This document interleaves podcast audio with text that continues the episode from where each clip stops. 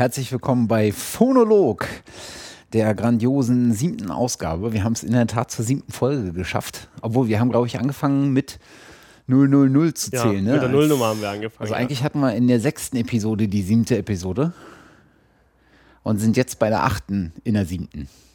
Genau. Eigentlich sind wir bei der achten. Egal, es sind sieben richtige Folgen äh, mit dieser. Äh, wir sind in der James Bond Ausgabe und äh, euch nochmal ein herzliches Willkommen. Ähm, Einen wunderschönen guten Abend auch von meiner Seite wieder. genau, das war der Herr äh, Boni äh, Stoev. Ja. Das ist- Der Booni, ne? Der Boni, äh, den kennt ihr ja. Ähm, Vielleicht. Äh, was ihr noch nicht kanntet, äh, war das, was gerade kam, äh, was sich so nach Störgeräuschen anhörte. Es war aber in der Tat der Arbeitsstand eines Intro-Versuches. Äh, mal gucken, ob der dabei bleibt oder ob man das äh, vielleicht noch mal ein bisschen anders macht. Wir haben ja noch Zeit, ne? Also Genau. Ein paar Folgen. Genau, genau, genau. Ähm, ganz zu Anfang, bevor wir hier loslegen und das Thema verraten, äh, noch kurz der Care aus, der Podcast Care aus. Ähm, vielen, vielen Dank fürs äh, Flattern. Genau. Vielen Dank für die Spenden. hat uns äh, wieder sehr gefreut. Ähm, es ist wie immer nicht äh, so richtig viel geworden, aber richtig viel ist halt auch eine richtig große Definitionsfrage. Äh, ich glaube, wir haben äh, jetzt in den vergangenen Monat zwei Euro irgendwas. Ja, hätte ich jetzt auch gesagt. Genau. Irgendwie um die Dreh. Ich weiß es auch. Ähm, Genau. Sprich also über das äh, Jahresmittel finanziert uns das äh, zumindest anteilig die Serverkosten. Äh, das ist äh, äh, das ist ganz toll und da freuen wir uns auch auf jeden Fall drüber. Insofern, wer da den Flatter-Button geklickt hat, vielen herzlichen Dank dafür. Äh, wer ansonsten sich hier irgendwie beteiligt hat und sei es in äh, der Form von Kommentaren, auch dafür vielen Dank. Wobei wir in der letzten Folge nicht so richtig viele Leider, Kommentare leider nicht. bekommen haben. Ähm, ja, das war ja die schöne Folge mit dem Tobias Fleig. Ähm, es ging ja um Filmton. Ja. über allen möglichen Stufen und Prozessabschnitten, wie man so einen Filmton erstellt. Und da hatten wir leider echt nicht so viele Kommentare, weder positiv noch negativ. Also äh, zumindest nicht unter der Folge als Kommentar. Äh, Es gab so ein paar Rückmeldungen äh, per, per Twitter, äh, so ein paar äh, Bekundungen, äh, dass das durchaus äh, hörenswert und amüsant war. Ähm, es gab eine Podcast-Erwähnung, glaube ich, äh, und zwar beim äh, Don't Worry, Be Heavy äh, Podcast, äh, den der äh, Stevie von Metal Franconia macht. Äh, dafür vielen Dank. Ist immer wieder cool zu hören, dass die Leute das irgendwie äh, mögen, was man da so äh, in den ähm, digitalen Äther quatscht. Und ja, Äh, so richtig neue Software oder Hardware gab es so richtig nie, außer das Rode NT1. ja, Aber das ist Rode. auch nur, ist auch nur Rode. Die, Fa die Farbe hat sich verändert. Ja, ja, ja. Wobei das ja auch kein richtiges Chaos-Thema ist, ne? nee, ist auch kein Chaos-Thema. Ah, das das- ist mehr so eine News. So. Ja. Aber wo du es schon mal ansprichst, ich meine, Ro äh, Rode ist ja auch ein ganz, äh, eine ganz rührige Firma, äh, macht viel. Ähm, und letztens habe ich äh, ein Video gesehen, äh, was ganz äh, verheißend war, was die gepostet haben. Äh, irgendwie unter der, äh, unter der Überschrift, ähm, hier, Sie wissen nicht, was für ein Mikro zu welcher Aufnahme, äh, wir haben das für Sie mal zusammengefasst, so nach dem Motto. Ja. Äh, Link da auf dem Video bei Vimeo, äh, können wir gerne auch, auch nochmal verlinken. Und ähm, ich dachte mir schon so, ah cool, Rode hat sich mal die Mühe gemacht, wirklich mal aufzugliedern, warum sie welches Mikro in welchem Einsatz äh, haben. Naja, was war es? Das war irgendwie so ein ähm, Zusammen- oder so ein Interview mit einem äh, Tonmenschen eines äh, Studios in Australien, der für verschiedene Bands natürlich ausschließlich Rode-Mikrofone nutzte. Ne? Und dann haben sie sich da irgendwie selbst beweihräuchert, ja, wir haben das NT1 mal nicht als äh, nur Gesangsmikrofon, sondern nehmen damit auch noch den äh, Gitarrenverstärker ab. Und das M3 nehmen wir als äh, Drum-Abnahmemikro und zwar für unten. Und das äh, M2 für oben. Und du fragst dich so, Leute, ist ja schön, wenn man seine eigenen Produkte irgendwie ähm, in den, so in den Vordergrund stellt. Aber was mir gefehlt hat, war halt das zu begründen, warum. Also der, der Typ, der da interviewt wurde, äh, der meinte halt ja auch, äh, ja, das Mikro haben wir jetzt da eingestellt, weil das hat irgendwie so ein bisschen crispieren Klang. Aber so richtig, ähm, so richtig begründet war das nicht. Weißt du, es hat so ein bisschen Unterfutter gefehlt, warum das jetzt mm. wirklich so, so ja. sein sollte. Und ich fand es halt irgendwie doof. Äh, mm. Weißt du, äh, mm. ich meine, ich glaube, es gibt zehn, äh, zehn extra für die Drumabnahme gemachte Mikros und dann verwenden sie da ihr M3, was sie auch Journalisten als Feldmikro empfehlen.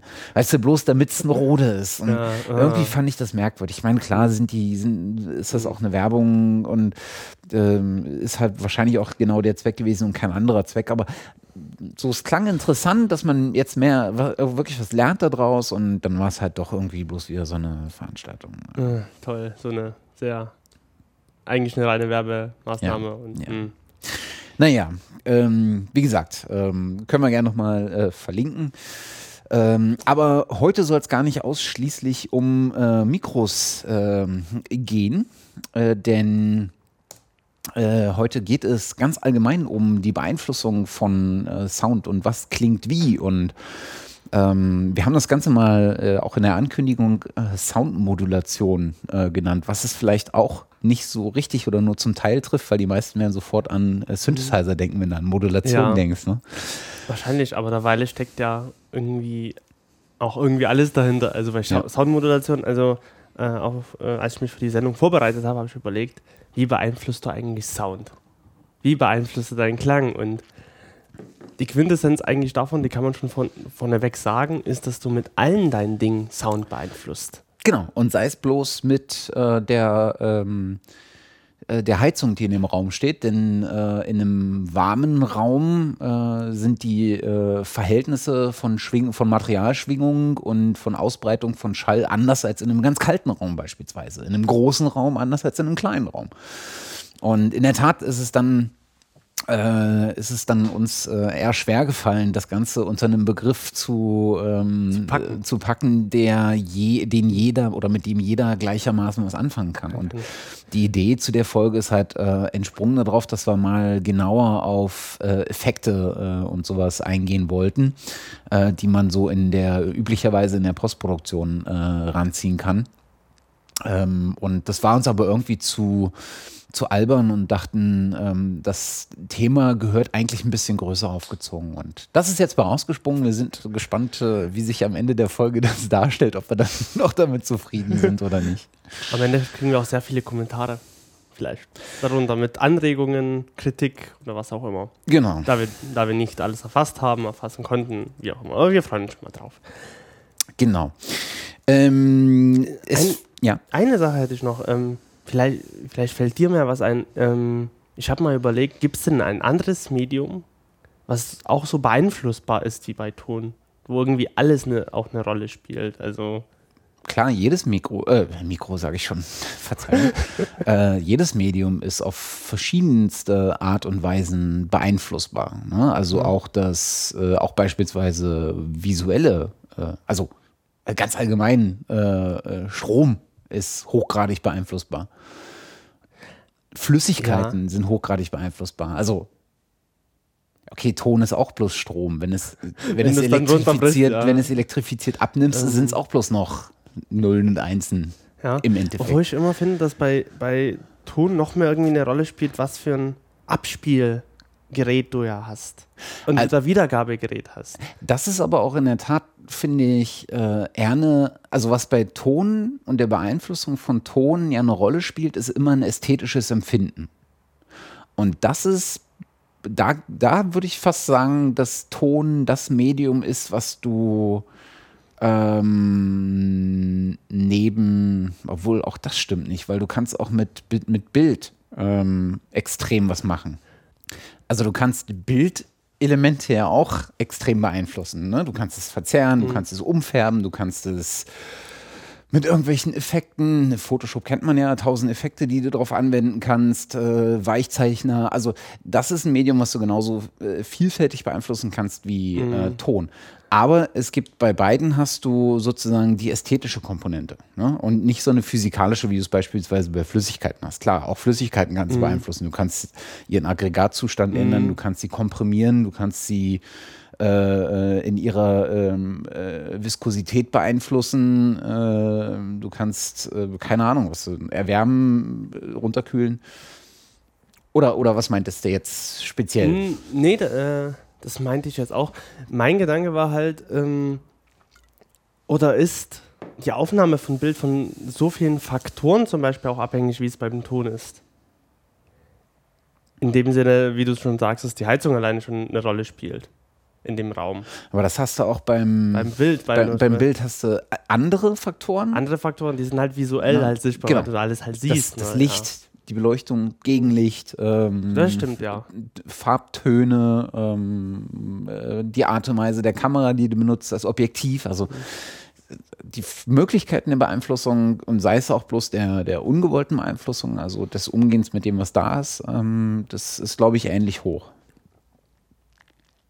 Ja, da gebe ich dir recht. Und eigentlich sind wir da schon äh, sozusagen mitten in dem, ähm, in, in dem Punkt, weil es gibt durchaus äh, Dinge, auf die man äh, einen Einfluss nehmen kann und es gibt Dinge, auf die man eher wenig Einfluss nehmen kann. Das heißt also, es gibt ähm, auch eine natürliche Beeinflussung äh, von Tönen und Klängen und sozusagen die künstliche Beeinflussung, ne? also das, was man selber beisteuert. Und bei der natürlichen ähm, äh, Beeinflussung, da sind wir zum Beispiel bei sowas wie äh, Temperatur. Ne? Das wird sich jetzt nicht wahnsinnig groß äh, auswirken. Das wird sich wahrscheinlich vor allen Dingen auf, äh, auf ähm, die Gegenstände, die du zur Tonherstellung benutzt, auswirken. Ne? Also eine Gitarre, die äh, in einem kalten Raum lange stand äh, und, und, und dort gespielt wird, wird im Zweifel anders klingen als eine Gitarre, die irgendwo in den Tropen in einem Studio stand, wo die ganze Zeit 40 Grad sind.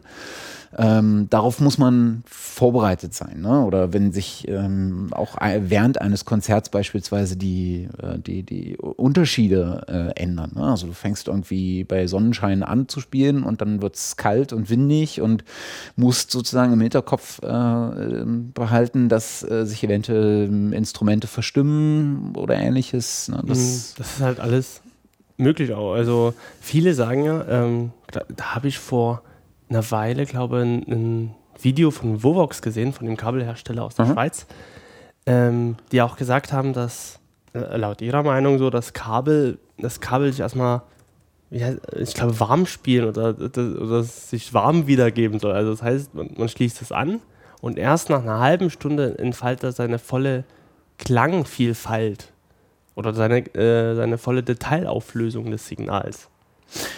Wie, wie weit das Ja. jetzt nur also ich meine, Kabel Ähm, ist natürlich auch genau so ein, so ein, so ein Thema, wo ein du mystisches Thema. Genau, extra, hatten wir ja schon mal angesprochen, äh, wo du extrem viel Aussagen hast, die äh, auf der einen Seite äh, total bejaht werden, auf der anderen Seite total äh, irgendwie Mhm. Ja. mit Vorsicht zu Ja. genießen. Auf der anderen Seite gibt es auch ich, kenn- da äh, Leute, da kenne ich auch welche, die dann sagen, okay, jede DAW klingt anders. Und es gibt die DAW von Pro Tool oder die Pro Tools DAW klingt besser als die Logic DAW zum Beispiel. Mhm. So, also es gibt irgendwie alle diese verschiedenen Meinungen halt dazu, was, ähm, was auf der einen Seite, die einen lachen drüber, die einen meinen es im vollen Ernst. Ja, es ist ein sehr, sehr breites Feld und ein sehr diskutiertes Feld auch, Mhm. wie man halt äh, Sound beeinflusst oder wie der beeinflusst wird, alleine durch die Gerätschaften, die man nutzt. Also äh, bemerkenswerterweise, äh, Vovox hat ja so eine, so eine äh, HiFi ähm, FAQ auf ihrer Seite und da sagen sie halt auch, dass die, dass die Kabel, die sie benutzen, beziehungsweise äh, die Drähte, ähm, ähm, so, so Warming Up durchaus vertragen können. Ja. Ob Keine das Ahnung, nur, also, wie weit das jetzt nur irgendwie bei Kabeln ähm, finde ich das merkwürdig. mystisch ist oder ähm, nie, oder? aber ähm, genau, also abseits von Temperatur ist natürlich besonders ein Punkt, ähm, der die natürliche, in Anführungsstrichen, äh, Anführungsstrichen ähm, äh, Beeinflussung äh, von, von Tönen ganz besonders merkbar auch verändert oder ähm, gestaltet. Und das ist die ähm, räumliche Umgebung. Ne? Das Thema hatten wir auch schon mal ähm, in, in, in, Folge 5, glaube ich. Vier? Oder vier? Ich hatte jetzt spontan vier Klang und Räume mit dem, äh, Thomas Koch. Genau. Und ähm, das spielt natürlich eine ganz besondere Rolle. Sprich also, ich muss mich darauf einstellen, dass jeder Raum, in den ich mich begebe, irgendwie anders klingt. Ne? Und das kann ich äh, zum, in, zu großen Teilen will ich das gar nicht haben, äh, diese Beeinflussung. Ähm, weil ich irgendwie ein klares, unbeeinflusstes Signal möglichst haben will. Das ist das, was man so im Studio äh, haben möchte oder auch wir hier. Ich will eigentlich keinen Halt darauf haben. Aber damit kann ich natürlich auch spielen. Ähm, und äh, wenn ich in der Kirche beispielsweise was äh, mache, dann will ich genau diesen Kirchenklang haben. Ne? Also dieses lange, ober, äh, oben drauf sitzende Echo ähm, äh, dieser, dieser räumlichen Gegebenheit, in der ich mich da befinde. Ja. Ähm, selbst aber in Studios äh, ist der Klang gewollt. Also es gibt viele Studios, die klingen echt super, weil mhm. die halt eine, eine schöne Holzverkleidung haben zum Beispiel. Ähm, oder halt ähm, schräg sind vom, von, von Dachkonstruktion her. Mhm. Die halt auch einen sehr schönen Klang zum Beispiel für, Gita für Gitarren oder für ein Schlagzeug liefert. Wo mhm. das auch, wo man, wo dann viele sagen, nur in dem Studio oder das Studio, da klingt halt Schlagzeug besonders gut. Oder dieses Instrument oder jenes. Also, ähm, das ist da auch sehr gewollt zum Teil. Mhm. Auch gerade, es gab, glaube ich, auch von Universal Audio die stellen ja auch Plugins her für ihre DSP-Systeme. Und da gibt es irgendwie auch ein Plugin, was solche Studioräume simuliert, die es in LA und Co. gibt. Weil in den USA, wo du wirklich den Sound äh, simulieren kannst von den jeweiligen Studioräumen. Mhm. Damit du diesen Studio-Sound quasi in deiner Box dann irgendwie ähm, ähm, sag schon, verwirklichen kannst. Okay. Ähm, genau zu Plugins kommen wir, kommen wir gleich nochmal. Äh, ja. ähm, es gibt natürlich auch Leute, die explizit sowas, also mal abseits von Kirchen. Kirchen ist so ein ja. Szenario, ähm, da hast du eine bestimmte Art und Weise ähm, der oder ein bestimmtes Ziel, warum du in eine Kirche gehst und diesen Klang haben willst. Ähm, es gibt aber auch Leute, die jetzt abseits von Kirchen explizit bestimmte Räume aufsuchen, um einen bestimmten Klang zu erzielen oder Räumlichkeiten äh, ausnutzen, so wie sie gegeben sind. Ähm, ein schönes Beispiel finde ich ist ähm, das, was äh, die Ballroom Studios in Dresden gerade machen. Das ist ja ein Studio, was im, im Aufbau begriffen ist und momentan noch, naja, äh, noch weniger als die Rohbauphase äh, hat. Ja. Äh, also sie sind in den Räumlichkeiten schon drin. Das ist eine alte. Das ist ein ehemaliger Ballsaal. Genau. Von, lass mich jetzt lügen, 1920 oder 1930. Okay. Ähm, um die Zeit entstanden. Und der hat auch so eine Bandmuschel. Genau. Und äh, insgesamt der Raum mit dieser Bandmuschel zusammen klingt echt super. Was man nicht denken würde. Also es ist ein großer, kahler Raum. Äh, wir verlinken die Jungs auch mal, da lohnt sich auch der Blick äh, ins Blog, äh, weil die äh, permanent Bands aufzeichnen äh, und das Sessions drin machen. Und es ist ein großer, kahler Raum, an dem wirklich nichts bisher verändert wurde, was irgendwie Sound schluckt oder Störgeräusche schlucken würde ja. oder Hall minimiert genau. oder sowas, sondern es ist nackte Wände, nackter Boden. Und ich finde, die, die Aufnahmen, die sie da drin machen, sind klanglich unglaublich passend und gut. Ähm, ich bin mir nicht sicher, wie viel Bearbeitung sie da noch reinstecken, also äh, und mhm. wie viel, wie sehr sie daran friemeln, die Einstellungen der Mikros beispielsweise so hinzukriegen, dass das wirklich ein guter Klang rauskommt. Aber ich finde, sie haben es extrem drauf, äh, auch in diesem Raum die Positionen der Mikros äh, und sowas auszubaldowern, dass da ein wirklich toller Klang entsteht. Ja, ähm, also der Johannes Gerstengerber, äh, der das sehr initiiert, das ganze Projekt, ähm, der hat mir auch gesagt, dass er gar nicht viel nachbearbeitet. Also der hat natürlich ein äh, schönes Analogpult, worüber die Signale schickt, über sein Pro Tools-System und noch einen, einen, schönen Kompressor, Master, äh, Mastering-Kompressor drüber laufen lässt. Aber da wird jetzt nie äh, sehr viel Postproduktion äh, reingesteckt in das Ganze. Also das ist sehr, sehr natürlich auch produziert. In dem mhm. Sinne, um halt diese äh, Klangästhetik des Raumes aufrecht zu erhalten.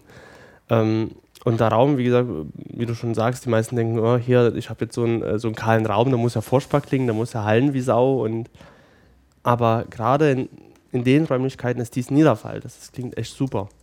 Hm. Also da wäre es natürlich äh, mal interessant zu erfahren, äh, wie, wie lange sie brauchen, um das jeweilige Setup aufzubauen und sich dann mhm. äh, ähm, aufzustellen und das einzurichten, so dass also der, der Klang, der von den Mikros mitgenommen wird, wirklich mhm. perfekt ist. Ähm, also bei, ich war ja auch bei einer Session dabei, hatte die große Ehre im Juni diesen Jahres mit mhm. dabei zu sein. Wer, wer hat da gespielt? Äh, das waren jetzt zwei Gruppen. Äh, unter anderem war Lars Kutschke, ein bekannter Gitarrist aus Dresden, mit dabei.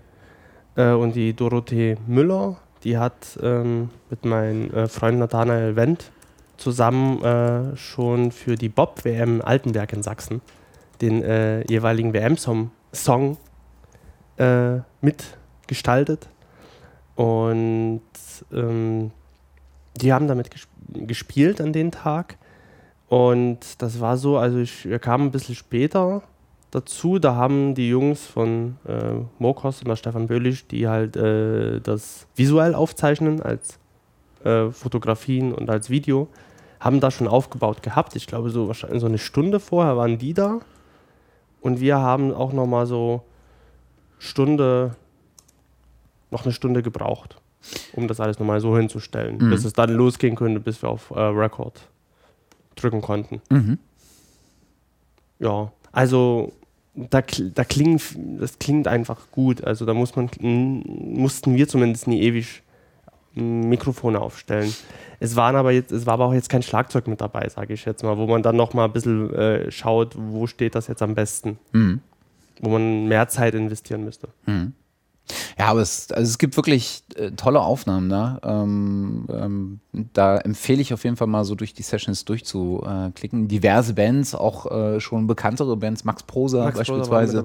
Ist auch eine echt eine schöne Aufnahme geworden, auch wenn ich nicht so auf die Musik mhm. stehe, aber das äh, ist an der Stelle gar nicht, mir gar nicht mal so wichtig ähm, sondern ich finde es einfach bemerkenswert, dass in, dem, in diesem nackten Raum so viel Atmosphäre, ich glaube, das ist das richtige Wort. Also es ist wirklich, du hast nicht das Gefühl, dass die, ähm, dass die äh, Instrumente oder die Stimmen verloren gehen äh, und sich irgendwie in diesem Raum verlieren, sondern du hast wirklich das Gefühl, das ist eine schöne, dichte oder auch verdichtete Atmosphäre und es drückt schön, also es hat Kraft im, äh, in, in dem, was du hörst. Und das finde ich echt wirklich gut gelungen. Ähm, und im neuen Studio, beziehungsweise, mm, das heißt, wenn das Studio entsteht, soll auch diese Klangästhetik bei, äh, beibehalten werden. Mhm. Und da soll auch nicht viel an der ganzen Konstruktion verändert werden, an dem mhm. Raum. Das soll wirklich so klingen oder möglichst äh, klingen, wie es jetzt klingt. Ja. Also, das, äh, um das noch als Erklärung hinterherzuschieben, äh, geplant ist, das Studio halt richtig als Studio auszubauen ähm, genau. und die drei Aspekte, äh, äh, Tonaufnahmen, äh, Video und ich glaube Fotografie auch äh, in einem Haus zu vereinen und dann halt auch mhm. Synergieeffekte da mitzunehmen und aber auch wirklich ein professionelles Aufnahmestudio da reinzubauen. sprich, also da wird es jetzt auch nochmal eine lange Bauphase geben, denke ich, das wird schon sehr aufwendig. Mhm. Also Mitte nächstes Jahr ja. ist Eröffnung geplant. Ja. 2014 dann. Genau. Ähm, ja. Genau.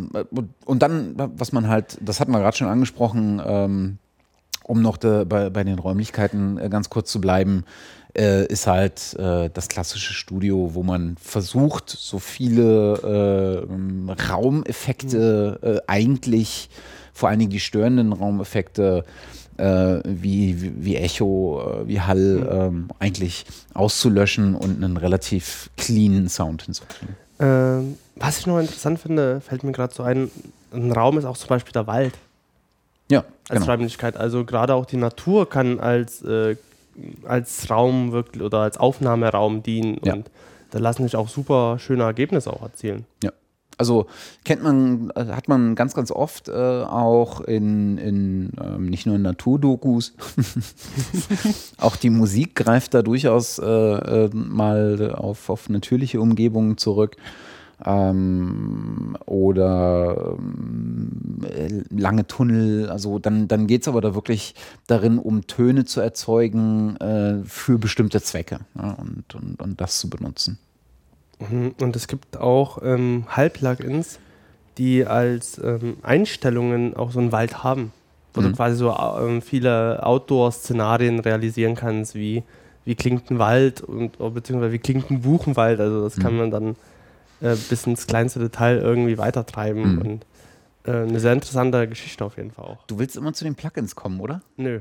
Du bringst ja die ganze Zeit bei deiner natürlichen, äh, ganze Zeit hier schon die, die technischen Spiele rein. Das kommt später. Ich meine genau. bloß, das ist so quasi, wie man die ja. Äh, natürlichen ähm, Möglichkeiten nutzt, äh, ja. die dann äh, technisch irgendwie umzusetzen. Also man nutzt die technischen Möglichkeiten, um nee, die natürlichen richtig. zu simulieren. Genau, das wollte ich eigentlich damit jetzt ausdrücken. Dann hatten wir vorhin schon äh, gesagt, dass auch Aufnahmebedingungen, also nicht nur die Örtlichkeiten, sondern Aufnahmebedingungen eine Rolle spielen. Temperatur ähm, hatten, wir, äh, hatten wir angesprochen. Ähm, das wirkt sich natürlich auch ähm, auf äh, die Stimmung von bestimmten äh, tongebenden Instrumenten maßgeblich aus. Ne? Also äh, hat man auch schon gesagt, äh, eine Gitarre äh, ist äh, ganz kalt, anders als ganz warm und ähm, generell Seiteninstrumente verstimmen sich halt auch gerne mal. Äh, ich glaube, das ist bei Drums äh, ganz, ganz ähnlich, also mhm. weil das Fell sich und das den, die, die, die ja. Halterung sozusagen, das Metall drumherum und sowas sich ausdehnt, zusammenzieht, immer nur im bestimmten Rahmen, also jetzt nicht wahnsinnig doll. Ja. Ähm, aber wie du auch schon sagst, bei Seiteninstrumenten ganz extrem auch. Also mhm. ähm, wenn ich halt irgendwie Gitarrenaufnahmen mache, dann sage ich eigentlich schon nach fast jedem Take bitte einmal stimmen, weil das so schnell geht, dass mhm. ich halt äh, die Gitarre verstimmt. Dann sind es aber auch keine guten Gitarren. Also, das ist, das ja, äh, das stimmt. Naja, das stimmt auch nie, aber. Nein, es kommt auch, auch nochmal sehr aufs Instrument es an. Es kommt sehr Instrument an, klar. aber um zum Beispiel ganz äh, tonal saubere Au Gitarrenaufnahmen zu kriegen, ähm, wird auch schon wirklich empfohlen nach jedem Take oder ähm, nach jedem längeren Take mal zu stimmen. Aber mehr zur Sicherheit, als, mehr dass, zur man, Sicherheit. als dass es wirklich verstimmt ist. Weil ja. das sollte ja in einem Tonstudio mit gleichen Temperaturen eigentlich nicht durch die Temperatur passieren, sondern durch die Benutzung, dass ja. du auch mal ein bisschen Döller auf die Seiten hämmerst. Vor allen Dingen, wenn du einen Metaller hast. Ne? Also. Die armen Metaller. Die armen, ja, die müssen dann ständig sagen, äh, mach mal, ja. Genau. Stimm mal, nach. Und besonders natürliche Instrumente sind dem Ganzen äh, natürlich auch nochmal äh, heftig ausgeliefert.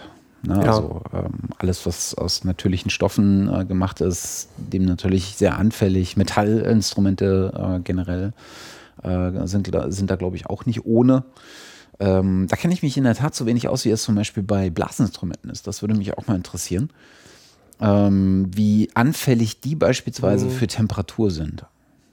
Das ist eine echt gute Frage. Also, also ich habe es jetzt mal festgestellt bei Mikrofonen, äh, dass, dass, dass es durchaus einen Unterschied gibt, äh, wenn Mikrofone äh, beispielsweise ähm, in einem Raum liegen, der ganz kalt ist und dann nimmst du sie ins Studio und schließt sie an, dass sich über, über den Lauf der Zeit oder es war ein subjektiver Effekt. Äh, das kann ich nicht so richtig beurteilen. Also ich habe es nicht, mhm. nicht äh, jetzt wirklich wissenschaftlich ermittelt ähm, dass, dass sich da der, die, den, das, das, der, der Klang sozusagen ein bisschen äh, verändert.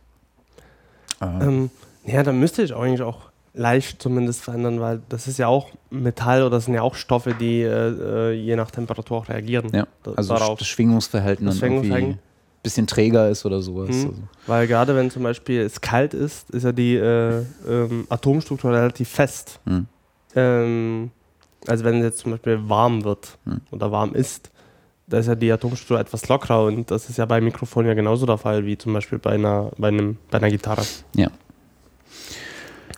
Genau, und dann gibt es natürlich noch ähm, ja, bestimmte Geräte, die man einsetzt, um abgefahrene Klänge zu erzeugen.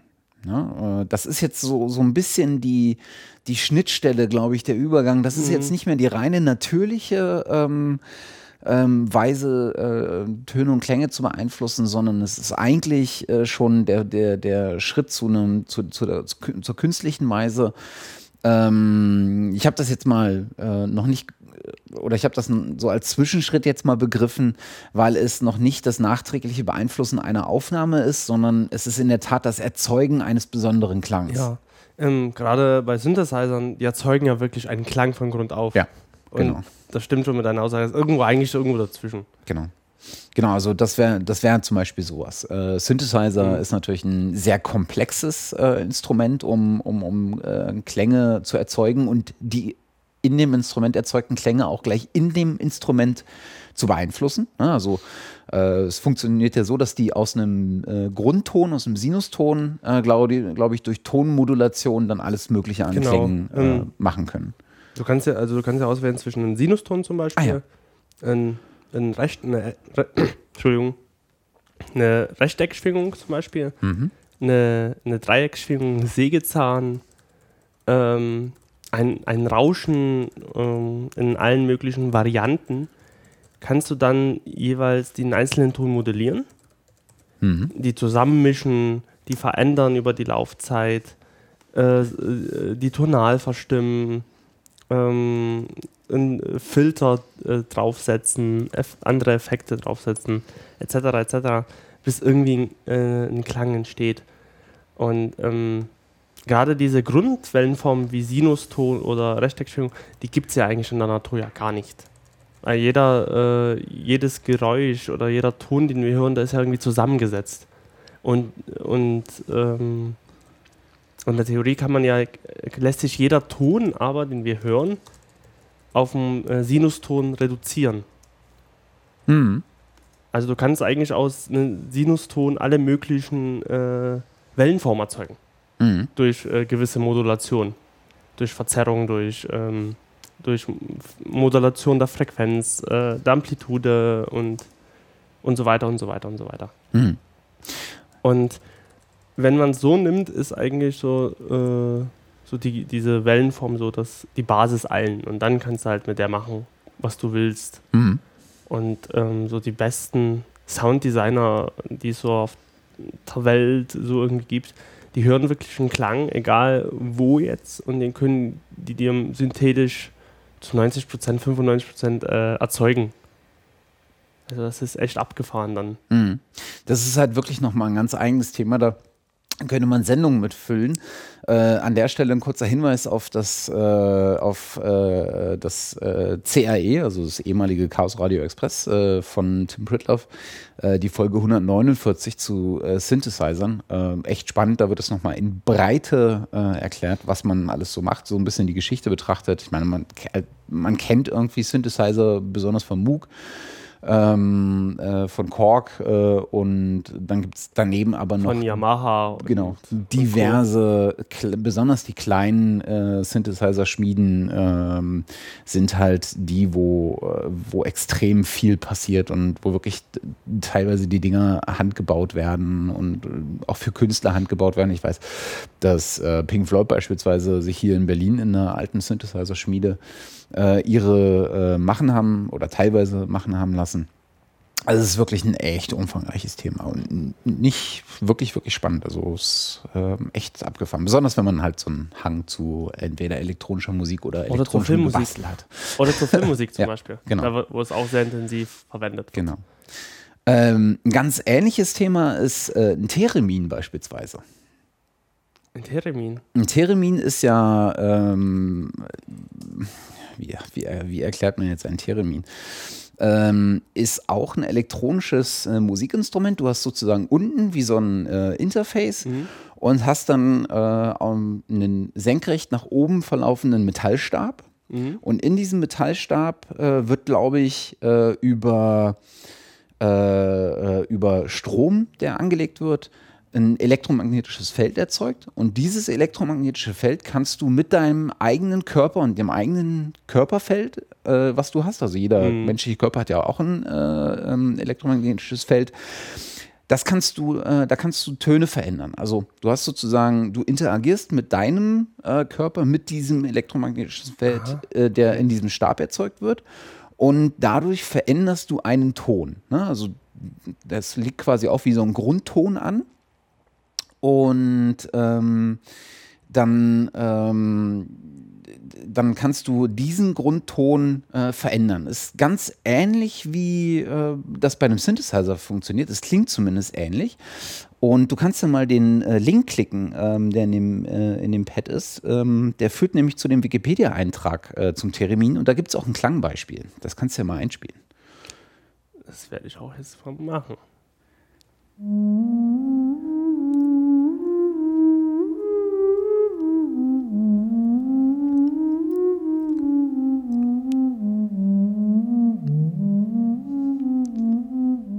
Ist abgefahren, ne? Aber echt. Und du kannst das vor allen das Dingen. kannte ich noch gar nicht. Du kannst das mit zwei, auch mit zwei Händen spielen. Kannst nämlich in dem Moment, wo du äh, näher ran zur Hand gehst, also von sozusagen näher zum Stab, das verändert den Ton in der einen Art und Weise. Und je höher du im Stab gehst, verändert den Ton auf eine zweite Art und Weise. Und dann kannst du auch beides mixen und sowas. Das ist echt abgefahren. Es gibt auch coole Videos auf YouTube. Ähm, das muss ich mir echt mal angucken. ja. Also die meisten kennen, kennen das Theremin. Das finde ich halt auch krass. Und äh, das hast du halt auch ganz heftig äh, in, in äh, hörst du das äh, in bestimmten Science-Fiction-Filmen. Äh, da äh, gibt es durchaus Liebhaber, die sowas eingesetzt haben.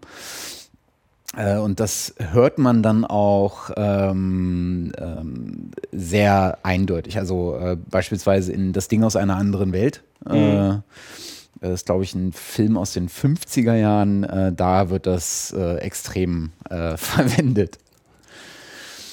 Ähm,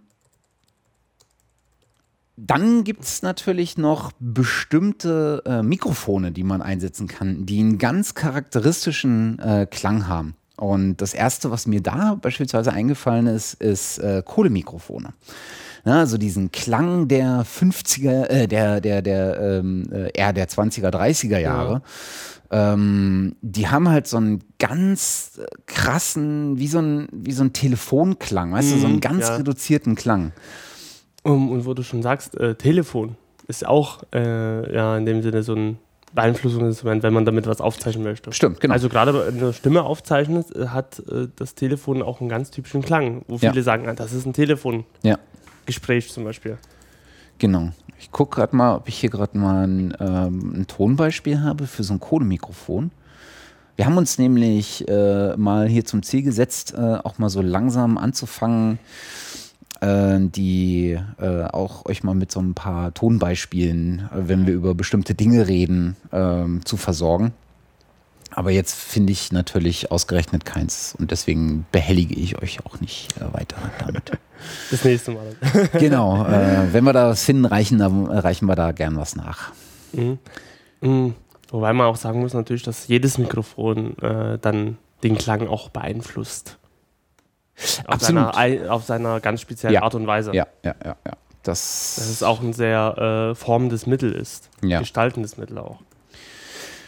was ganz ähnliches äh, ist ähm, eine sogenannte Talkbox. Mhm. Äh, berühmt gemacht hat das Peter Frampton. Ähm, und wo, wo es die meisten her äh, kennen könnten, ist wahrscheinlich äh, John Bon Jovi. Dieses äh, Wow, wow. Ja, ähm, Wow. Das machen die ja auch mit dieser Talkbox. Äh, das kennt man ähm, vom, vom Sehen her. Also mittlerweile verwenden das viele emuliert äh, als Software. Wenn man das als Hardwaregerät stehen hat, ähm, dann kennen das viele vor allen Dingen dadurch, dass oben zum äh, Mikro parallel ein Schlauch geht. Und du singst sozusagen in das Mikro und in den Schlauch. Und du kannst über einen Fußschalter, ist das glaube ich, die äh, Modulation, die die Talkbox auf das, auf das Stimmsignal äh, ausübt, äh, kannst du steuern. Also es ist wie so ein Wahrpedal, also du kannst ähm, dann die Intensität, glaube ich, und auch die, ja, die, die, die, die Tiefe oder ich weiß, ich kann es schwer beschreiben, äh, wie das ist, ähm, beeinflussen. Und dann äh, nimmt, ich glaube, das Mikro nimmt sogar äh, das, was der von der Talkbox erzeugt wird, mit auf. Also du schließt die, glaube ich, nicht nochmal irgendwo an, oder? Nee, ich glaube, du hast nur den Schlauch, oder? Genau. Also, genau. Also, äh, das ist ja eigentlich kein, kein elektronisches Gerät. Nee, das ist ja wie eine Mundhöhle eigentlich. Genau. Genau. Die das dann den Klang äh, wie ein Resonanzkörper, könnte man ja sagen, formt. Mhm. Mhm. Also, hab's ich bis jetzt immer nicht verstanden. Also. Und äh, der Sound, der, der, dabei rauskommt, ist halt auch extrem äh, krass. Ähm, find, also überhaupt auf die Idee zu kommen, ist irgendwie äh, abgefahren. Und äh, das ist halt auch ein sehr. Äh, so Beatboxes fällt mir gerade irgendwie dazu so ein, so also ganz artverwandt, sage ich mal, dass man auch mit seinem Mund dann verschiedene Klänge noch ja, erzeugen kann. So, die fernab von, oder zu, zu, zum Teil sehr realistisch klingen. Also, mhm. So Geräusche quasi nachzumachen. Also kann man Sound auch auf jeden Fall beeinflussen. Ähm, wir können ja mal. Äh, jetzt weiß ich es nicht genau. Eigentlich hatte ich hier noch ein Video, äh, was man sich mal an, an, an, angucken könnte. Ich weiß aber nicht, ob das das Richtige ist. Äh, ich tue dir das hier mal ganz kurz ähm, in das Pad. Ach, wäre man doch äh, vorbereitet gewesen, dann hätte das alles schon vorher in dieses Pad ge... Ja, äh, hätte bloß schön. die Technik funktioniert, hätten wir ein paar Minuten genau. Zeit gehabt. Jetzt hast du es drin, dann kannst du ja mal gucken, ob das äh, das ist, was einem auch was bringt. Bin dabei. Das ist jetzt eine Talkbox-Demo. Moment, mal kurz hier ein bisschen lauter machen, in der Hoffnung, dass es nie hier übersteuert. Ah, schön raus.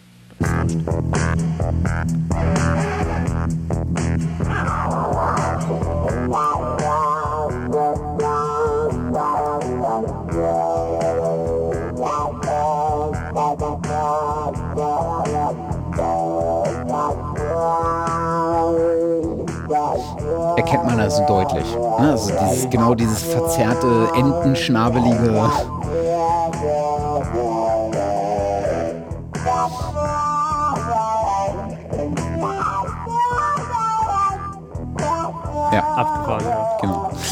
dann gibt es was, was ganz Ähnliches.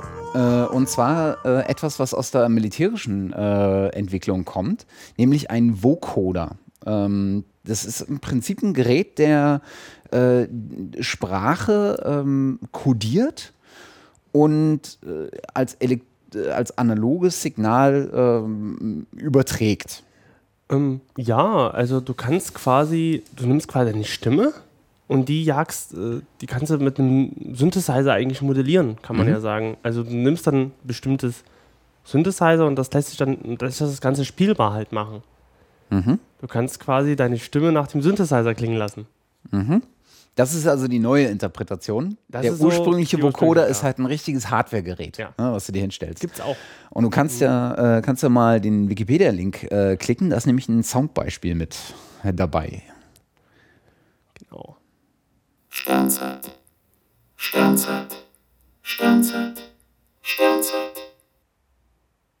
Genau, das war das Wort Sternzeit äh, in drei verschiedenen äh, Arten äh, vokodiert, wenn es das Verb gibt. Das stimmt, aber da hörst du auch den, diesen elektronischen Klang mit dazu. Also so, genau. so weit anders ist es jetzt auch nie. Genau, ja. genau. Mhm. Und äh, das also das sind so äh, die Geräte, die uns jetzt äh, äh ein, ein, einfielen.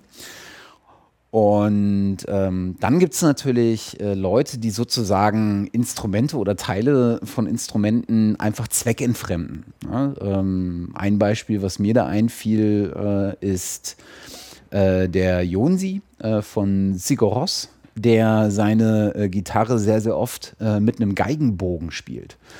Die ist dann äh, manchmal standard getuned, manchmal als Drop D.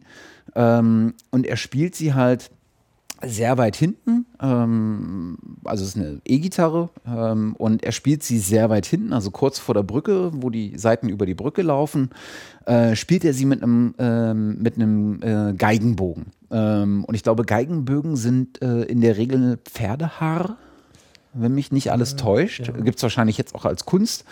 Aber ähm, es sind halt viele einzelne Haare oder äh, Kunstfäden, je nachdem, was man da verwendet, die zusammengefasst sind und über, äh, über so einen äh, Holzbogen laufen. Äh, und damit spielt er seine Gitarre und das hat halt auch einen sehr breiten, sehr sonoren, äh, sehr viel basslastigeren Sound, als wenn er äh, das Hände spielt oder mit einem Plektrum. Ähm, und das hat man halt auch äh, in, bei diversen Bands, dass, dass Leute halt äh, Instrumente oder Teile davon zweckentfremden und die für ihre, ähm, äh, für ihre Zwecke nutzen. Mhm. Äh, Rosshaar. Rosshaar, genau. Rosshaar. Pferdehaar. Pferdehaar. Passt doch zu Sigur Ross. Sigur Ross. Ja. Und das klingt echt einzigartig auch. Das Wie- klingt ziemlich gut, ja. Also äh, eine total andere, äh, eine total einzigartige Art und Weise, so Sound zu beeinflussen. Genau. Und Das ist sehr interessant kann man, und sehr sehenswert auch. Kann man sich auf jeden Fall mal bei YouTube und Co. mal von der Gruppe aus, aus Island Genau. äh, was Ähm, anhören. Es gibt also es gibt auch diverse Leute, die das mal einzeln machen, weil in der ähm, äh, wenn das wenn das die Band macht, hast du halt immer den Effekt, dass äh, dass die Musik drüber liegt und ähm, du das nicht so richtig einzeln hörst. Ich packe dir hier mal ganz kurz einen, äh, einen äh, Link in den äh, in das Pad, ähm, was zu einem Menschen führt, der das mal alleine äh, gemacht hat. Also mal rein. Moment, Da müsstest du wahrscheinlich irgendwie in die Mitte mal klicken. ich klicke mal, okay, machen wir mal so. Jetzt spielt es mit der Hand noch. Jetzt nimmt er einen Bogen.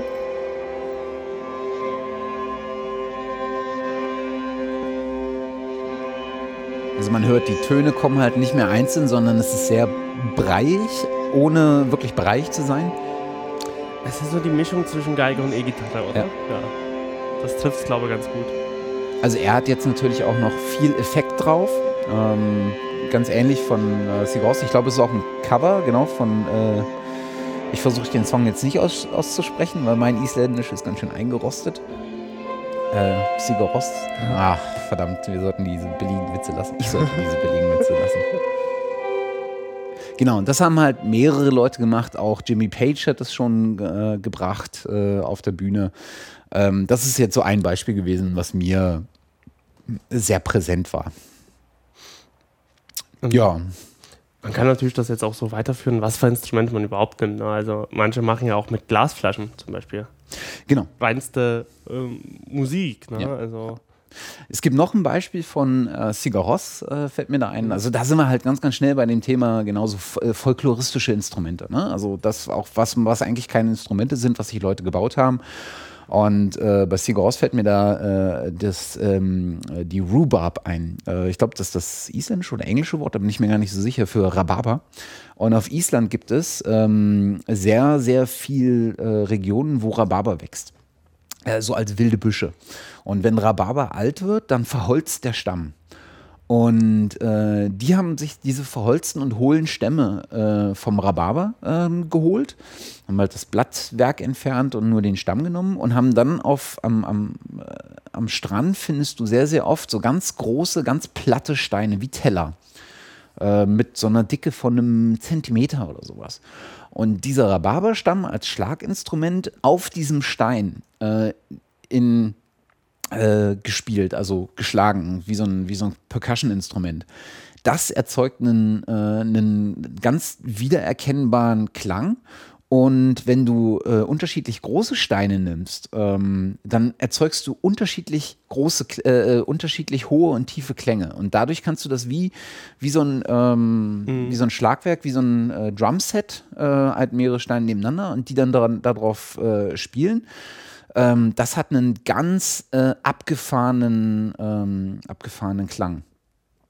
Und auch da, das müssen wir jetzt nicht anspielen, aber ich tue mal das Video ähm, äh, mit in die Shownotes. Es gibt nämlich genau von diesem, ähm, von, von einer der äh, Live-DVDs äh, von Sigur Rós, äh, nämlich von der Platte Hamer, ähm, gibt es da einen Song, wo sie auch das vorher erklären und dann kann man da Hörbeispiele hören.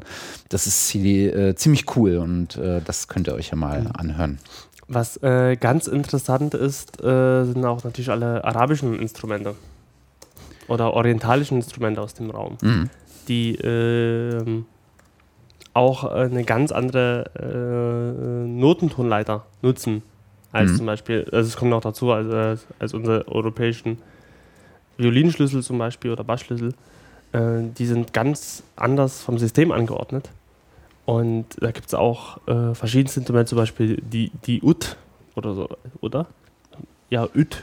Ut ausgesprochen, glaube ich. Mhm. Also mein nicht vorhandenes Arabisch ist auch sehr schlecht. Was ist das? Ein Seiteninstrument? Das ist ein oder? Seiteninstrument. Ich kann es auch gerne mal anspielen.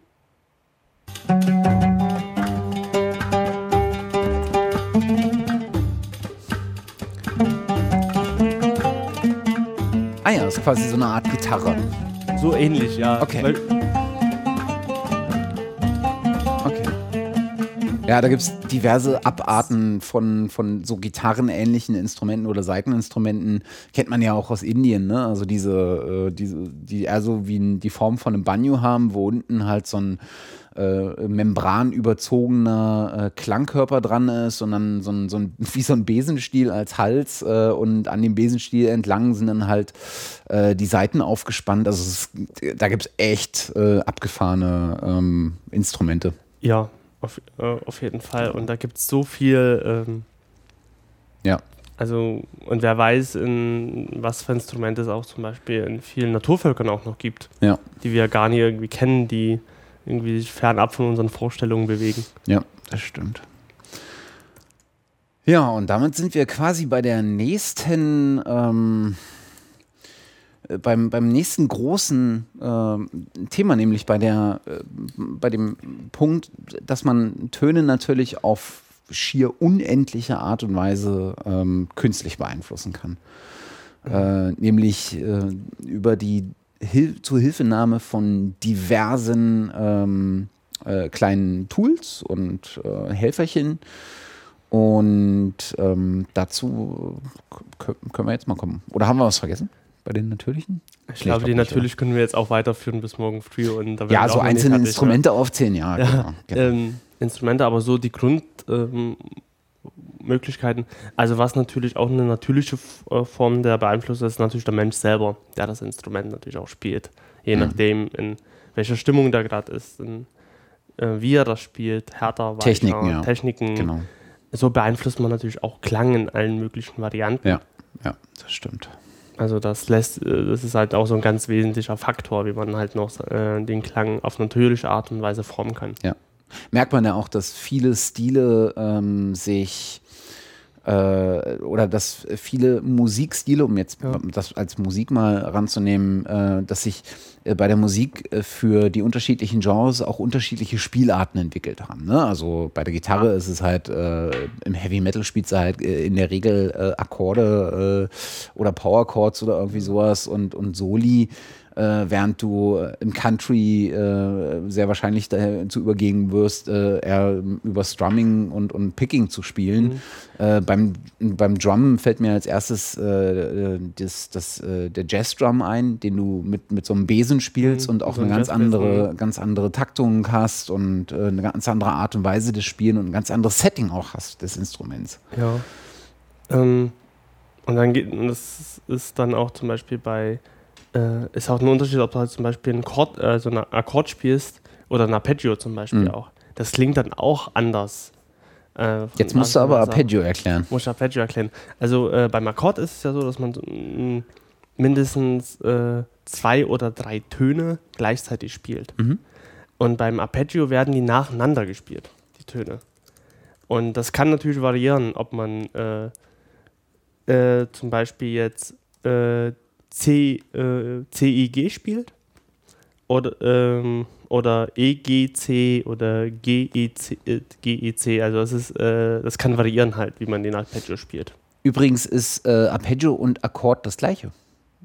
Fast. Also mit, Ja. genau mit dem Unterschied. Es ist genau ein Unterschied, Genau. ob du äh, eigentlich ist es Inhalt das gleiche, aber das Ja. eine sagt aus, äh, du spielst es gleichzeitig und das andere sagt aus, du spielst das nacheinander in Genau. einer bestimmten Genau. äh, Form Genau. oder gar keiner Ja. bestimmten Form. Ist sozusagen die Gemeinsamkeit der beiden ist, äh, dass sich Töne sozusagen in Harmonien ergeben. Ja. Ne, ob sie jetzt zusammen oder nacheinander gespielt werden, aber es gibt eine, äh, es gibt eine harmonische Abfolge von Tönen. Genau nach dem europäischen System oder, Mhm. West oder nach der westlichen Musik geordnet. Mhm. Wie Stimmt. es im orientalischen Raum ist, weiß ich jetzt nie, ob es da äh, äquivalente Systeme oder Möglichkeiten gibt. Dass, ich äh, vermute mal, ja, dass sich da ästhetische Unterschiede herausgebildet haben. Ähm, mhm. genau. Genau, das sind wir jetzt schon bei der künstlichen Art und Weise eigentlich. Genau. Würde ich jetzt sagen. Falls ja. natürlich jemand noch eine Möglichkeit kennt, äh, ist er herzlichst eingeladen, uns äh, entweder einen Kommentar auf unserer Webseite dazulassen oder per Twitter, Facebook ja.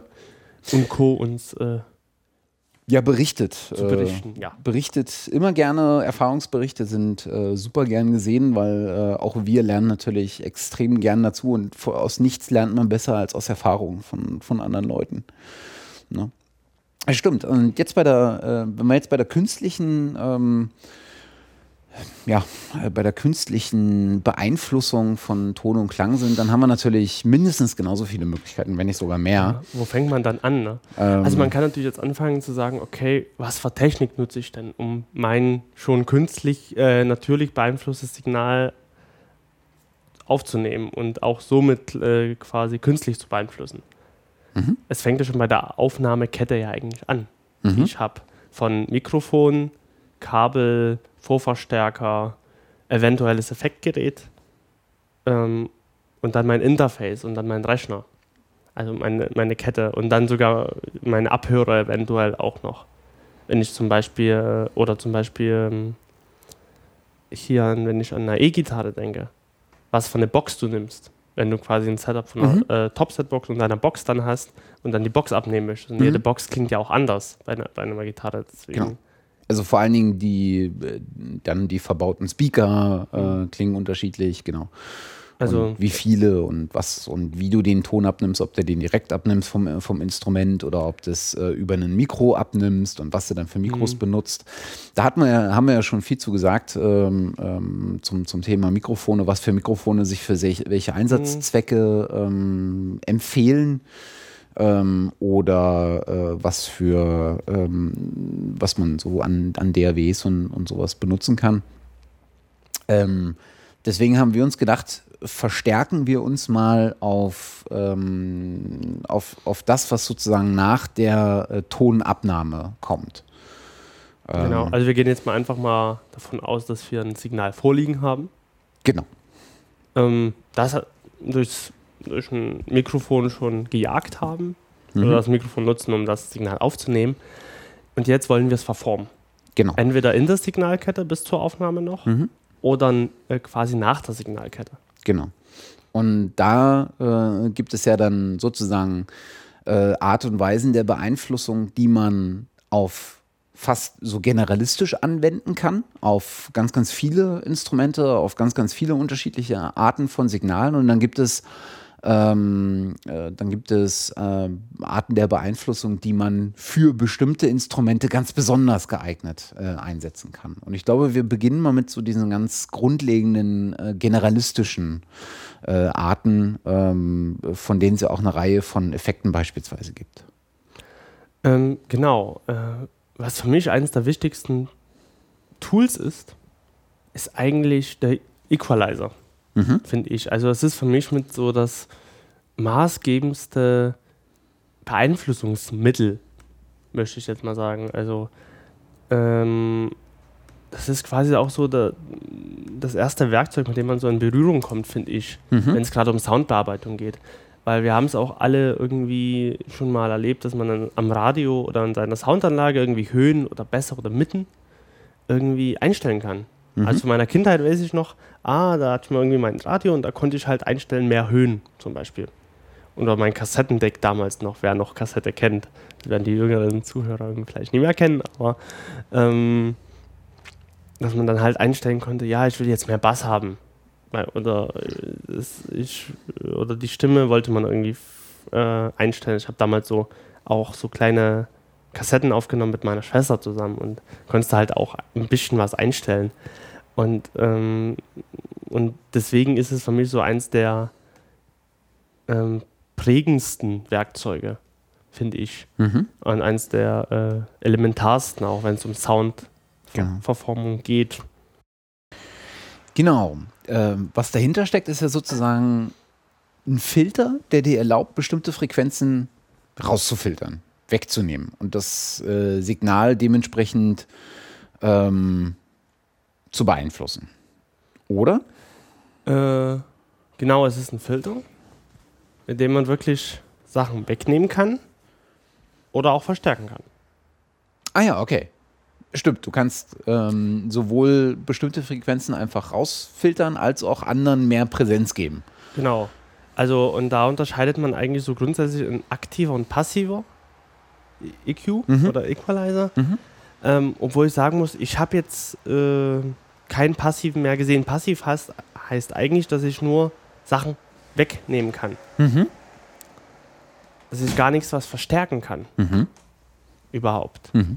So habe ich es zumindest in Erinnerung, dass, das, äh, dass es ein passiver ist. Ähm, und beim aktiven kann ich beides machen. Ich kann sowohl sagen, hey, geh mal zu dem zu der Frequenz, Mhm. Hebe oder senke diese ab. Mhm. Und beim passiven geht das nicht. Da kann ich nur Sachen wegnehmen. Okay.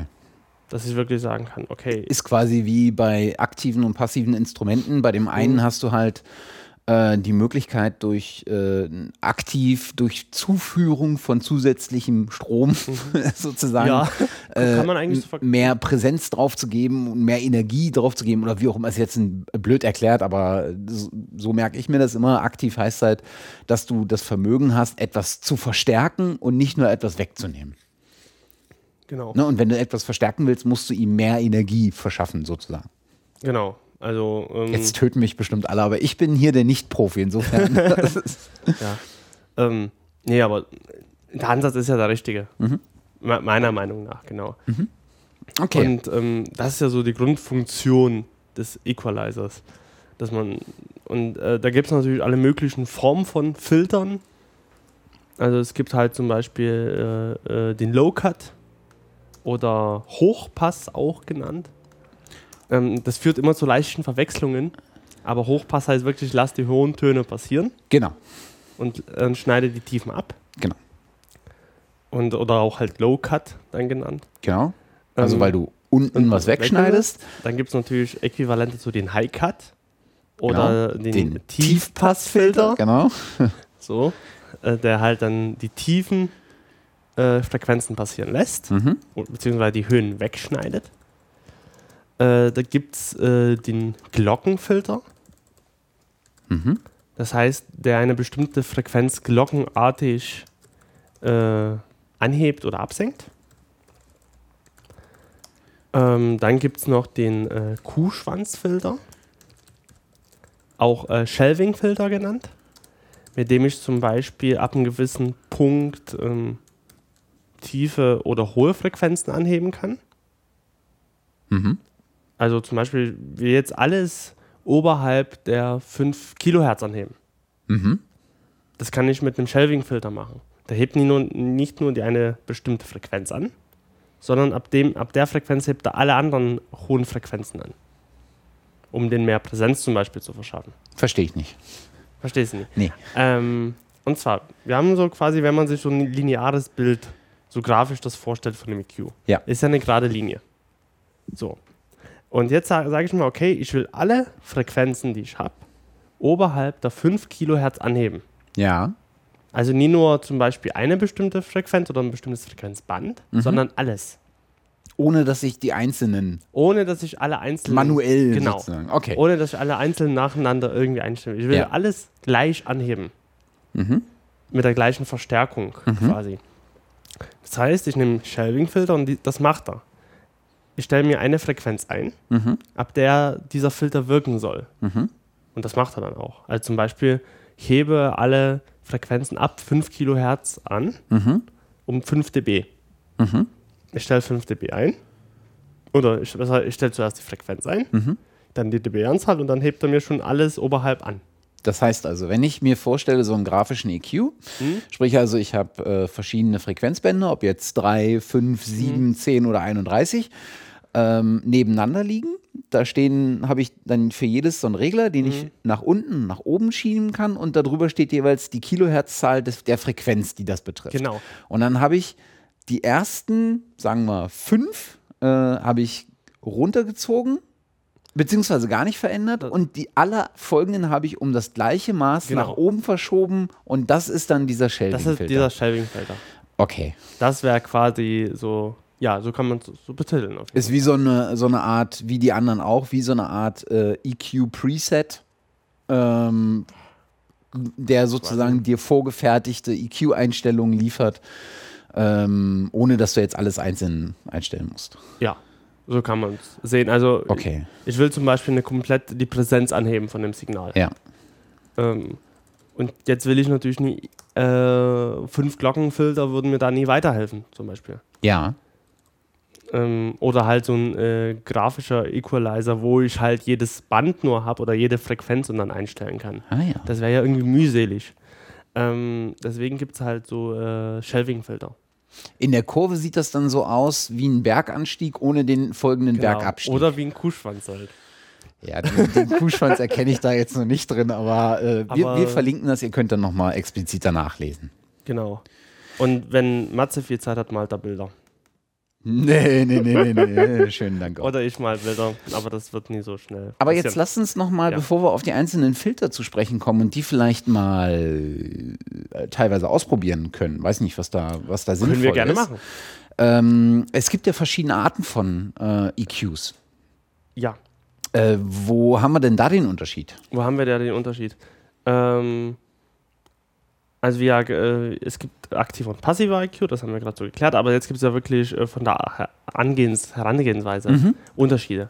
Ähm, zum Beispiel gibt es den, äh, Gra äh, den grafischen EQ, Mhm. einen parametrischen EQ und einen, ich würde den dynamischen auch noch äh, aufzählen wollen. Na, dann schieß mal los, was was ist. Ähm, der grafische EQ. Das ist eigentlich das, was du gerade erwähnt hast. Äh, du hast quasi ein Frequenzspektrum Mhm. und dort hast du für, je, für, für eine Auswahl an Frequenzen jeweils ein Band. Also zum Beispiel, pff, lass mich irgendwie rumspinnen, irgendwie 1 Kilohertz, 2 Kilohertz, 3 Kilohertz, 5 Kilohertz, 10, 15, 20 zum Beispiel. Und ähm, das sind festgelegte Frequenzen und die kann ich quasi anheben oder absenken. Mhm. Das ist mir quasi, äh, das ist festgelegt. Mhm. Das ist ein grafischer Equalizer, grafisch, weil ich das quasi eigentlich sehen kann, was ich einstelle. Wenn ich halt so verschiedenste Bänder habe oder verschiedenste Frequenzen, kann ich halt ähm, so ein, wie eine Kurve quasi auch äh, einstellen per Regler oder Mhm. so, wie ich das möchte. Ähm, ist halt alles sehr statisch. Okay. Das heißt, ähm, hilft mi mir in speziell, speziellen Fällen sehr schnell weiter. mhm. Hab aber, wenn ich individuelle Einstellungen treffen will, wenig Möglichkeiten, wenig Gestaltungsmöglichkeiten. Deswegen ist ein parametrischer EQ äh, nüt äh, nützlich in manchen Fällen. Parametrisch heißt, äh, wie der Name schon sagt, ich habe bestimmte Parameter, die ich alle selber wählen kann. Mhm. Das ist einmal die Frequenz für einen Filter. Also Ja. Ich kann sagen, ich möchte die, diese genaue Frequenz, bitte stelle mir diese ein oder ich stelle mir die selber ein. Von 20 Hertz bis zum Beispiel 20 Kilohertz. Mhm. Kann ich jede einzelne Frequenz äh, sehr genau einstellen. Dann kann ich zum Beispiel auch äh, äh, einstellen die Verstärkung. Also Mhm. äh, um wie viel dB soll mein Signal bei der Frequenz verstärkt werden oder auch abgesenkt werden. Mhm. Das kann ich halt einstellen. Und äh, ich kann auch einstellen, was für eine Filtergüte äh, genutzt werden soll. Filtergüte zum Beispiel jetzt bei einem Glockenfilter. Wie voll ist die Glocke, sage ich jetzt mal. Mhm. Oder wie schmalbandig ist die Glocke. Also was dir der Übergang, wa- was, was dir der grafische, äh, der parametrische Mhm. EQ gegenüber des grafischen erlaubt, ist einfach die Granularität der verschiedenen Parameter des Signals. Also während du äh, ja auch beim grafischen EQ äh, sagen kannst, um wie viel er dir das Signal anheben oder absenken soll und welches Frequenzband, kannst du bei dem parametrischen auch noch über äh, sagen, wie ist zum Beispiel der Übergang, die Steilheit der Kurve, die Genau. ähm, und, und solche Geschichten. Genau, beim, bei einem äh, äh, grafischen EQ ist das fest. Mhm. Also mhm. kann man meistens nachgucken, äh, wie das halt funktioniert, also was für eine Filtergüte da äh, verwendet wird. Äh, Frequenz kann man ja meistens ablesen, Verstärkung kann man auch meistens ablesen. Ähm, ähm, aber bei einem parametrischen kann ich, kann ich wirklich ganz, ganz fein das einstellen. Mhm. Äh, kann ich alle drei Parameter äh, so formen, wie ich das gern hätte. Oder- Das, ja. genau, auch in dem Sinne sehr benutzen. Weil es kann ja wirklich mal sein, ich habe, ich will eine ganz bestimmte Frequenz äh, absenken oder anheben, die so ein grafischer Equalizer gar nie dastehen hat. Zum Beispiel, ich habe irgendwie einen grafischen Equalizer, der bietet mir zwar an, bei 2 Kilohertz und bei 3 Kilohertz jeweils äh, Veränderungen vorzunehmen, Ja. aber ich will jetzt bei 2,5 Kilohertz was machen. Ja. Kann ich gar nicht. Okay. Also jetzt sehr äh, grob ausgedrückt. Ja. Aber das wäre halt so ein Beispiel. Das Ganze hat jetzt aber nichts mit beispielsweise der Bauart zu tun, ob das jetzt ein in Software gegossener oder ein Hardware. Es gibt sowohl in Software als auch in Hardware. Es ist halt die Frage, bei einem, äh, bei einem, bei einem parametrischen machst du es wahrscheinlich direkt über, über die Kurve und kannst alle Punkte innerhalb Mhm. dieser Kurve gleichermaßen beeinflussen, weil du die verschieben kannst oder einstellen kannst. Muss ja nicht immer sein, dass diese äh, Stereoskopenkurven damit aufgelistet sind. Du kannst ja auch einfach dann über die Parameter, über die harten, Para also über die numerischen Parameter gehen. Aber du kannst jeden Punkt der Tonkurve gleichermaßen beeinflussen, während du beim grafischen immer nur die vorher festgelegten Frequenzpunkte, ne? also du kannst 2 Kilohertz, 3 Kilohertz und dann vielleicht 5 Kilohertz, du kannst aber nicht 2,5 und 4 beeinflussen. Nein. Okay. Ähm, das ist, glaube ich, auch bloß eine Sache. Also bei Software spielt das keine Rolle, was von Modell. Obwohl ich da finde, da findet man weniger, oder ich glaube, äh, weniger so äh, grafische Doch. EQs. ich kann dir nämlich genau sagen, wo.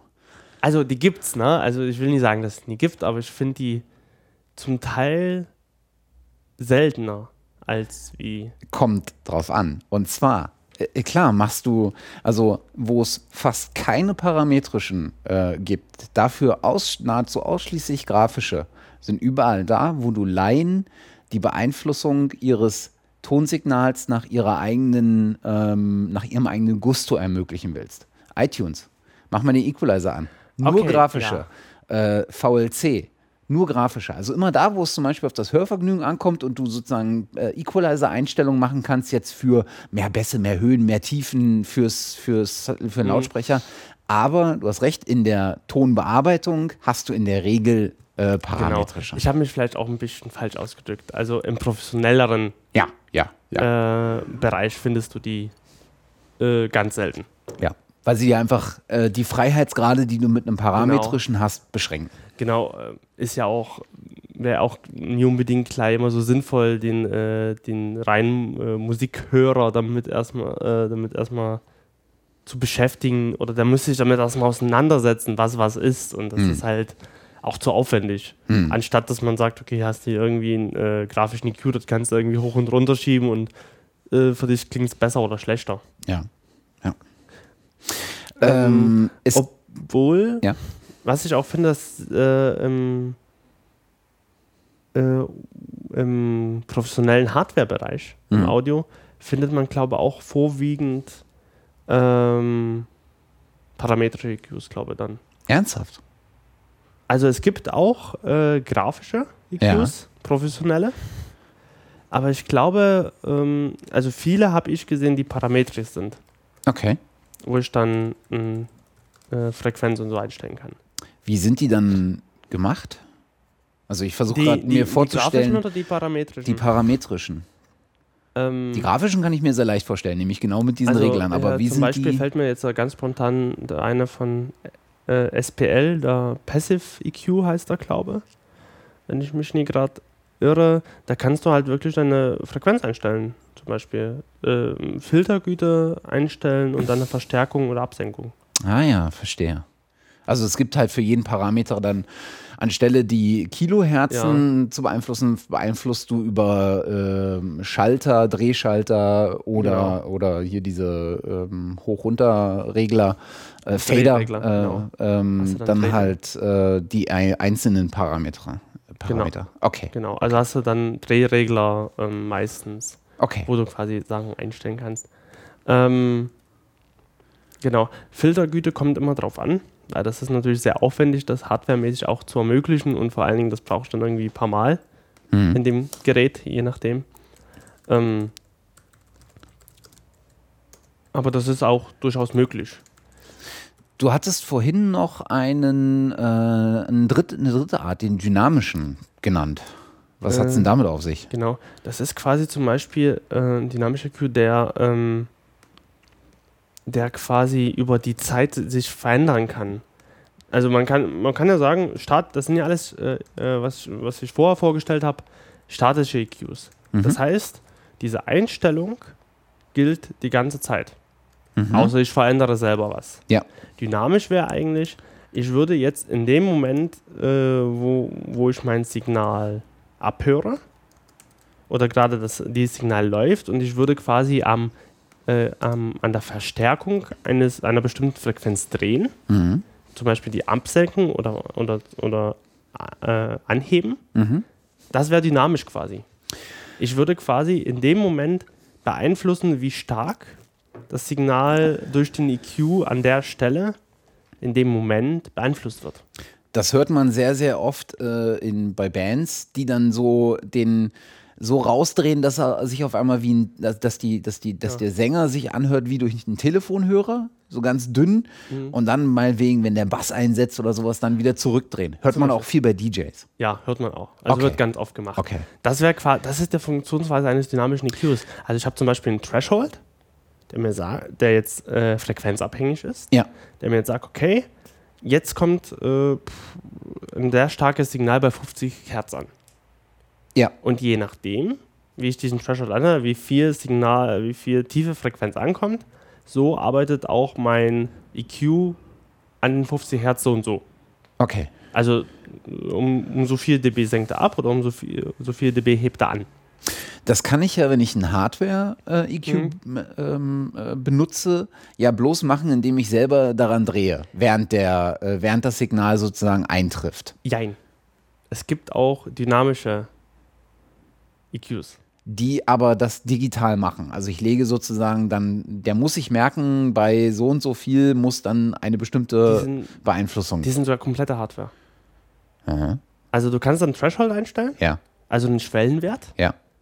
eine Ab Frequenz wann einstellen. das greifen soll, Also ja. bestimmte Frequenz kannst du einstellen, einen Ja. Schwellenwert und der greift dann.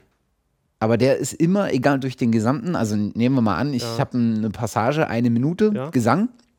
Ich stelle äh, bei der Frequenz 5 Kilohertz, ich weiß jetzt gar nicht, ob Stimme 5 Kilohertz überhaupt ist, aber egal, bei x Kilohertz äh, stelle ich einen äh, äh, Threshold von äh, Y ein und dann gilt er aber über die gesamte eine Minute. Während du ja in Software sagen kannst, er soll die ersten 20 Sekunden den Schwellenwert bei Mhm. der Frequenz nehmen und die nächsten 20 Sekunden den nächsten Schwellenwert bei derselben Frequenz. Natürlich, das kannst du natürlich automatisieren bei Software. Bei Hardware müsstest du es händisch wieder machen. Okay, gut. Äh, aber trotzdem hast du diese Dynamik drin. Ja, Der ja. greift mal mehr, mal weniger. Ja, okay, verstehe. Genau. Genau. Äh, ich glaube doch, doch dann meistens mehr Absenkung, Ja. weil äh, Verstärkung wäre, aber Verstärkung würde glaube ich auch gehen, dass du dann sagen kannst, okay, äh, der verstärkt dann in dem Moment so und so viel. Mhm, mhm, mhm. Aber meistens ist es mehr dann Absenkung, um einfach das Signal auch leicht zu glätten. Okay. Also, dass ich sagen kann, okay, jetzt ist eine, es ist übermäßig viele tiefe Frequenzen. Ja. Senken mir die, wenn äh, diesen Threshold überstrei über, überschreitet, ab. Und somit ist mein Signal homogener. Zum Okay. Beispiel. Und glättet das vom Frequenzgang her. Ja. Weniger, okay, auch natürlich, Frequenz hat natürlich dann auch mit der Amplitude was zu tun. Ja. Ähm, glättet natürlich das auch von der Lautstärke etwas, aber speziell dann bei den einzelnen Frequenzen. Mhm. Also äh, ich mache sozusagen, nehme die Extremwerte der Frequenzen weg. Genau. Oder extreme Frequenzen, das geht auch. Oder extreme Frequenzen, genau. Okay. Äh, minimier die und dadurch klingt das angenehmer, das Klangbild. Ja. Weil ich nicht so Ausfälle, äh, ausfallende Frequenzen äh, und Töne habe, ähm, die mir dadurch rausgenommen werden. Schränke ich dadurch auch den Dynamikumfang des Signals ein? Ein bisschen, ne? Ein bisschen, aber nicht so extrem wie in einem Kompressor zum Beispiel. Okay, kommen wir gleich noch zu. Ähm, haben wir denn mal. Achso, du hattest hier noch ein Stichwort, was ich vorher noch fragen wollte. Ähm, Mitte Seite. Mitte Seite. Es, es gibt natürlich dann spezielle, ganz spezielle EQs. Mhm. Äh, wenn wir uns vorstellen, wir sind in einem Stereobild. Das heißt, äh, wir haben Kanäle links, rechts. Ja. Wir haben zwei Lautsprecher oder äh, einen Kopfhörer mit links, rechts. Ähm, wenn wir uns so überlegen, so wie unser Klangbild geprägt ist, haben wir jetzt äh, meistens in der Rockproduktion, sag ich jetzt mal, die Stimme in der Mitte. Ja. Genau. Also bei vielen Produktionen ist die Stimme immer in der Ja. Mitte. Gitarren sind meistens an der Seite. Schlagzeug ist verteilt Mhm. über das ganze Stereobild. Und alles andere schwirrt dann irgendwie äh, herum, mehr oder Mhm. weniger. Aber auch zum Beispiel der Bass ist immer in der Mitte. Mhm. Ähm, und jetzt kann es natürlich sein, ich habe so eine Aufnahme von, von 1970 zum Beispiel, Mhm. habe die als Stereosumme und will die bearbeiten. Jetzt habe ich nur die Stereosumme da. Das heißt, ich kann gar nicht mehr in den einzelnen Signalen äh, eingreifen, die ich habe. Ähm, das heißt, äh, was mache ich da, wenn ich zum Beispiel nur den Bass mehr anheben will? Oder zum Beispiel, zum Beispiel nur in die Stimme, die Höhen anheben will, aber nicht in den Gitarren. Mhm. Da hilft mir natürlich so ein ähm, parametrischer EQ an irgendeiner Stelle nie weiter, weil er hebt natürlich alle Frequenzen an. Mhm. Also über die ganze Stereosumme hebt er mir zum Beispiel die Frequenzen bei 2 Kilohertz an. Mhm. Ich will aber eigentlich nur äh, die Stimme in der Mitte bearbeiten und Mhm. nicht die Seitensignale, wo die Gitarren eigentlich sind. Ja. Also ich will die Mittensignale bearbeiten, wo meine Stimme liegt und die Seitensignale eher nicht. Aha. Und da gibt es halt EQs, die arbeiten nach diesem Prinzip. Kann- Ich kann in der Mitte äh, eine Bearbeitung vornehmen und an den Seiten.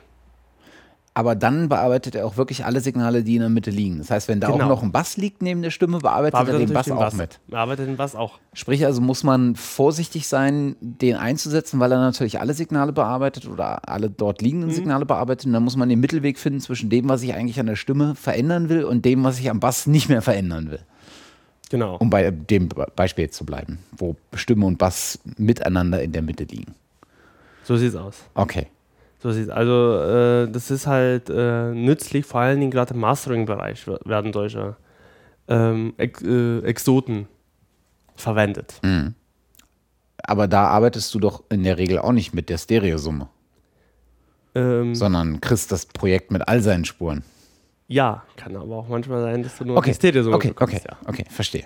So, ähm, kann halt passieren. Oder, ähm, oder du hast halt irgend oder du hast so eine so eine Stamp-Geschichte, Stamp-Geschichte, äh, Stamp, Sta- Stamp-Geschichte. Das heißt, äh, Stamps sind zum Beispiel, ich kann meine Signale ja gruppieren. Ich kann zum Beispiel sagen, äh, mach mir eine in meiner in meiner Produktion, in meiner DAW, mach mir bitte eine Subgruppe Schlagzeug, Mhm. Drums Mhm. oder eine Subgruppe Gitarren. Oder, oder, oder, oder. Und ähm, beim Mastering ist es so, entweder du lässt dir die Stereosumme geben oder du lässt dir so ein Stem oder die Stems geben von, dem, von dem ganzen Projekt. Das heißt, der Mastering-Ingenieur am Ende hat auch nicht nochmal alle, alle ähm, Spuren da liegen. Mhm. Der hat, weil, weil das hat der Mixing-Ingenieur schon gemacht. Der hat alle Spuren einzeln bearbeitet Mhm. und gruppiert die dann äh, in Stamps. Und gibt diese dann dem Mastering Engineer. Das heißt, der hat ja schon quasi Teil Teilmixe. Okay.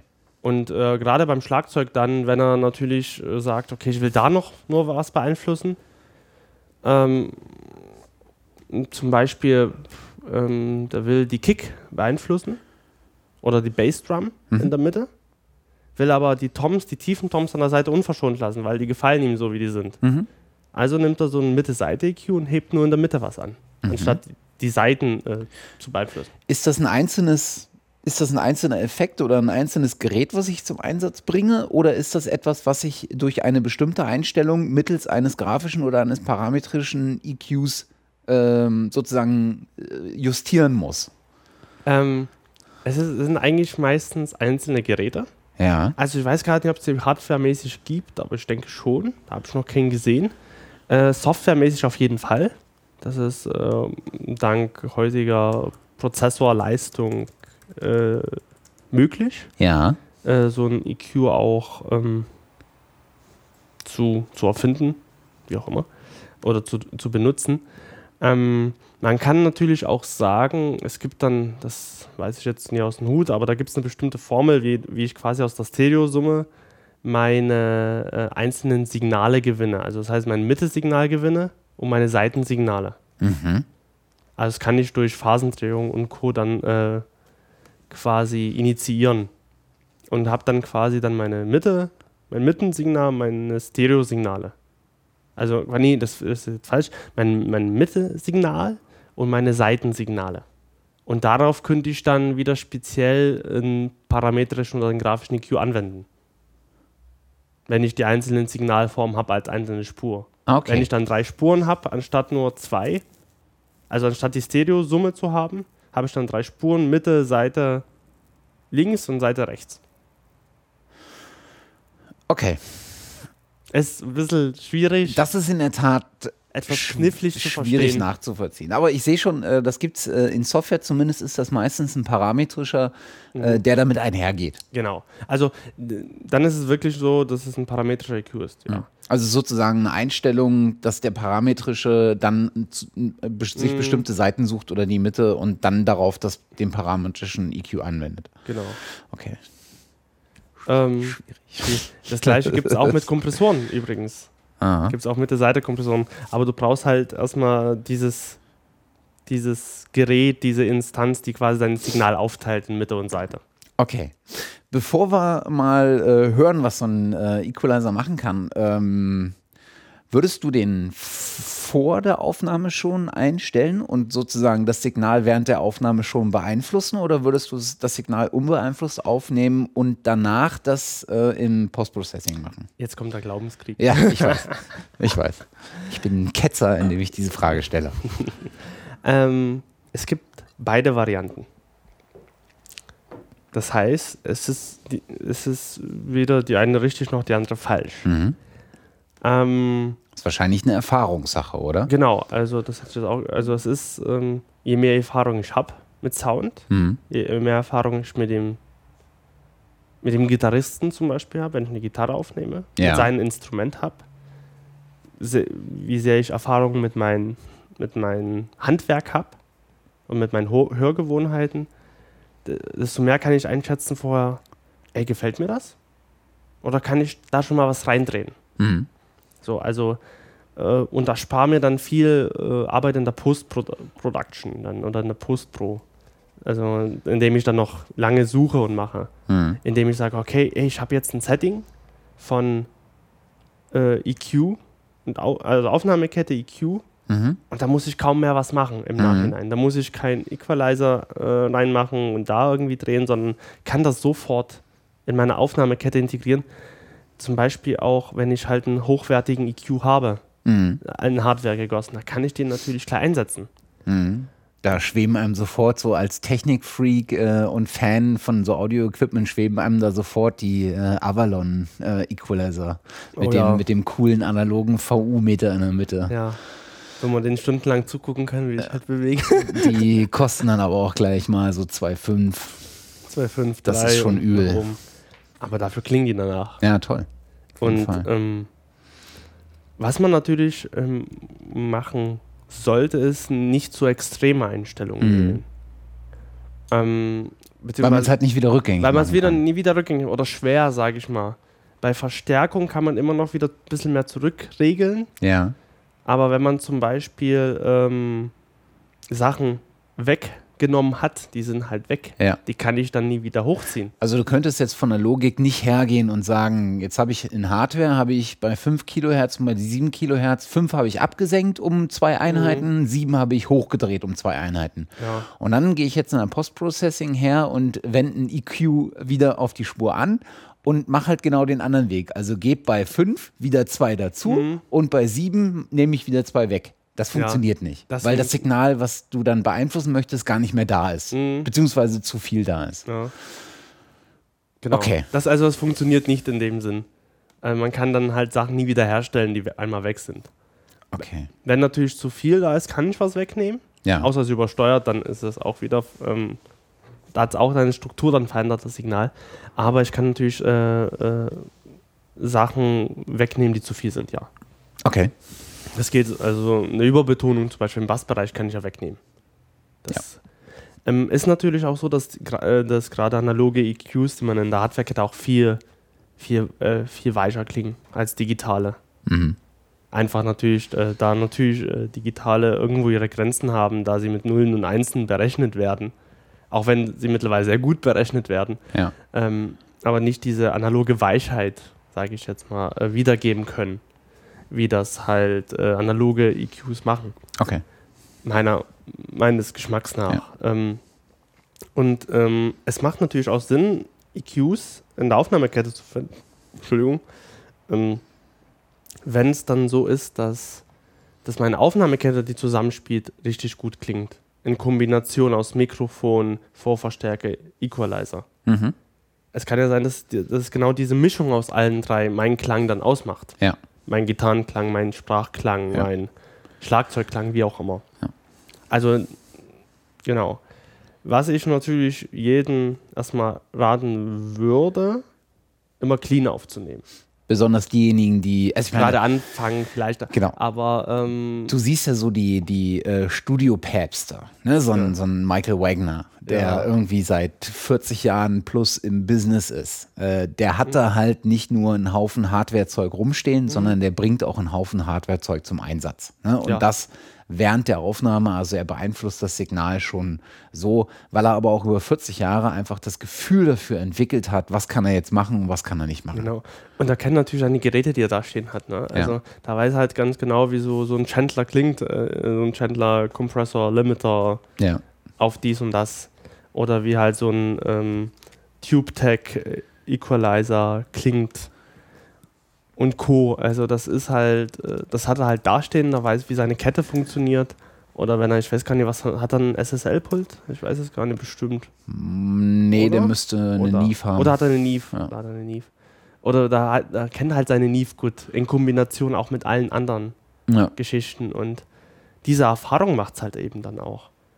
Und ähm, da weiß, wie er es einsetzt und äh, da, pass, da, da, da nutzt das halt ganz bewusst. Aber es schadet auch natürlich nie, clean erstmal aufzunehmen Mhm. und dann im Nachhinein den Sound zu bearbeiten. Das ist, da hat man natürlich eine sichere Aufnahme, die sauber klingt, die neutral möglichst klingt.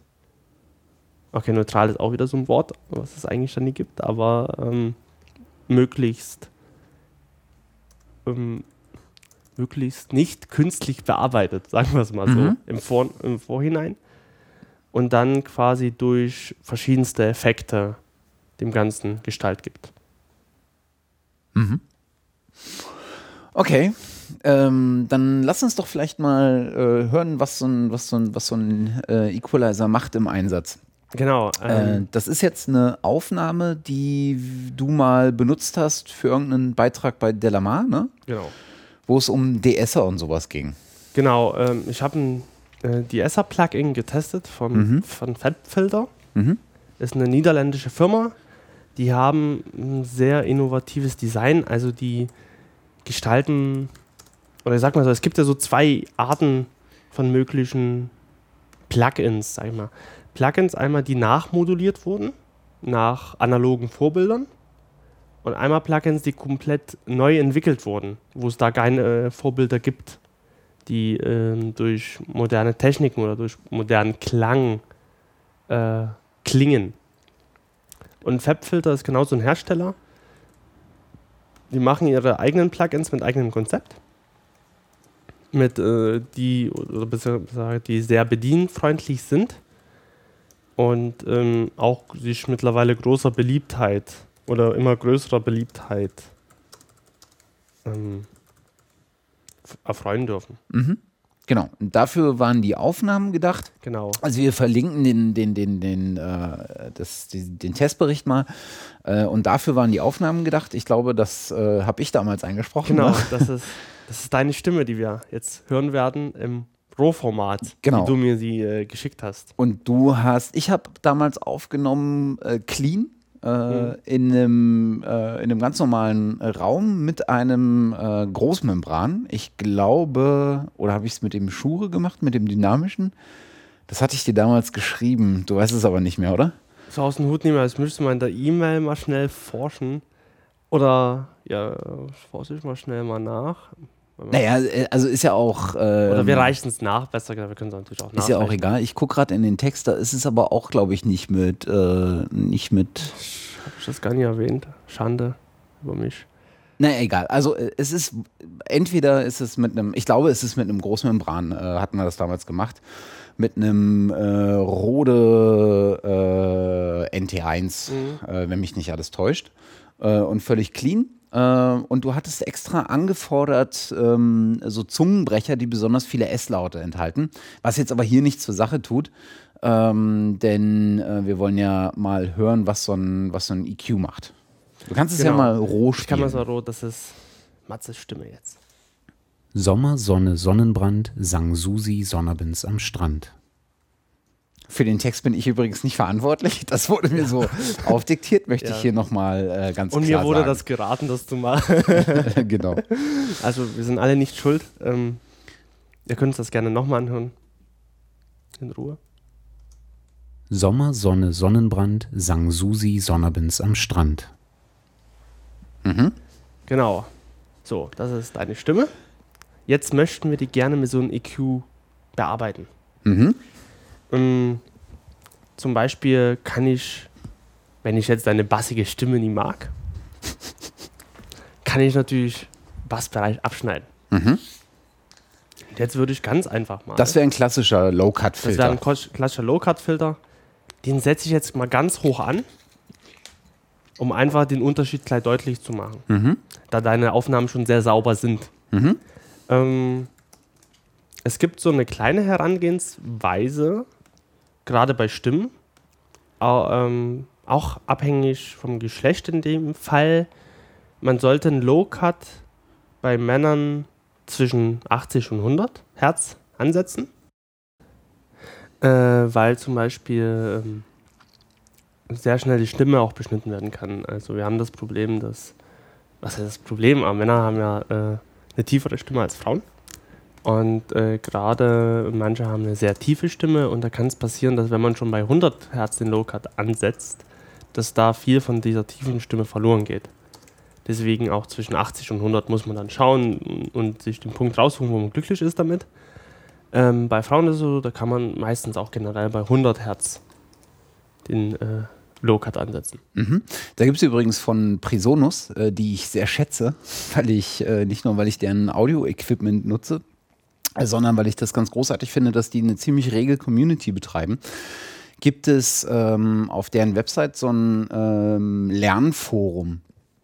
Und da findest du diverse Sachen, äh, unter anderem von so einem Glossar über sämtliche Audio oder über ganz viele Audio-Fachtermini, ähm, äh, Fachtermini, als auch äh, so Computer Recording Basics, ähm, ähm, balanced, balanced und unbalanced Connections, also das, was mir immer äh, noch so nicht richtig klar ist, wie stellt man seine PA ein. Und unter anderem haben die einen sehr ausführlichen äh, Beitrag geschrieben über Equalizer Terms and Tips. Also, was ist ein Equalizer? Was macht ein Equalizer? Da ist auch dieser Shelving Equalizer nochmal erklärt. Und was ich ganz besonders äh, cool finde, haben die äh, Suggested EQ Settings gemacht. Und zwar so in Tabellenstruktur. Und dann für Pop-Female Vocals, Rock-Female Vocals, Pop-Male Vocals, Rock-Male Vocals, Left-Right Drum Overheads, Snare Drums, Kick Drums und haben dann jeweils die unterschiedlichen Parameter angegeben, wie sie das einstellen würden. Also mal ein Beispiel hier bei Pop Female Vocals würden sie äh, ähm, äh, dann so eine On-Stellung im Low-Bereich ähm, äh, wählen, würden eine Frequenz von 130 Hertz äh, wählen im Low-Bereich. Ähm, und ähm, äh, im, im Mitten 490 äh, Hertz und also wirklich ziemlich genau aufge, aufgelistet. Und das halt über ganz viele Beispiele, äh, was schon mal ein ziemlich guter ähm, äh, Ansatzpunkt ist, wenn man einfach keine, überhaupt gar keine Ahnung hat. Äh, ich habe das mal Mhm. zu Hause ausprobiert und es lässt sich ziemlich gut übertragen und von da aus kann man dann starten, das noch ein bisschen nach, nach dem eigenen Gehör sozusagen Ja. zu beeinflussen. Das finde ich ganz cool und ähm, das verlinke ich mal. Das ist vielleicht hilfreich an der Stelle. Aber du warst Fall. bei dem Beispiel. Genau. Ähm, und dass man das jetzt mal hört, äh, setze ich mal den Low-Cut bei 200 Hertz an. Und dann werden wir gleich merken, dass da ein Großteil deiner Stimme verloren geht eigentlich. Sommer, Sonne, Sonnenbrand, sang Susi Sonnerbins am Strand. Das war jetzt was für eine Einstellung? Äh, ein Low-Cut bei 200 Hertz. Also du merkst, dass deutlich Bass weg ist, dass Genau. deutlich die tiefen Bereiche der Genau. Stimme weg sind. Also vielleicht nicht so viel von der Stimme an sich, aber von den tiefen Frequenzen. Also wenn ich den nochmal ausschalten würde. Sommer, Sonne, Sonnenbrand, sang Susi Sonnerbins am Strand. Jetzt lass mal durchlaufen, lass den EQ aus und mach den dann an. Dann du sprichst. Sommer, Sonne, Sonnenbrand, sang Susi Sonnerbins am Strand. Und da hört man ganz deutlich den Unterschied. Dass da viel von den tiefen Frequenzen nicht mehr da ist. Mit sowas kann man auch ganz gut so eine Telefoneinstellung simulieren. Ne? Ja.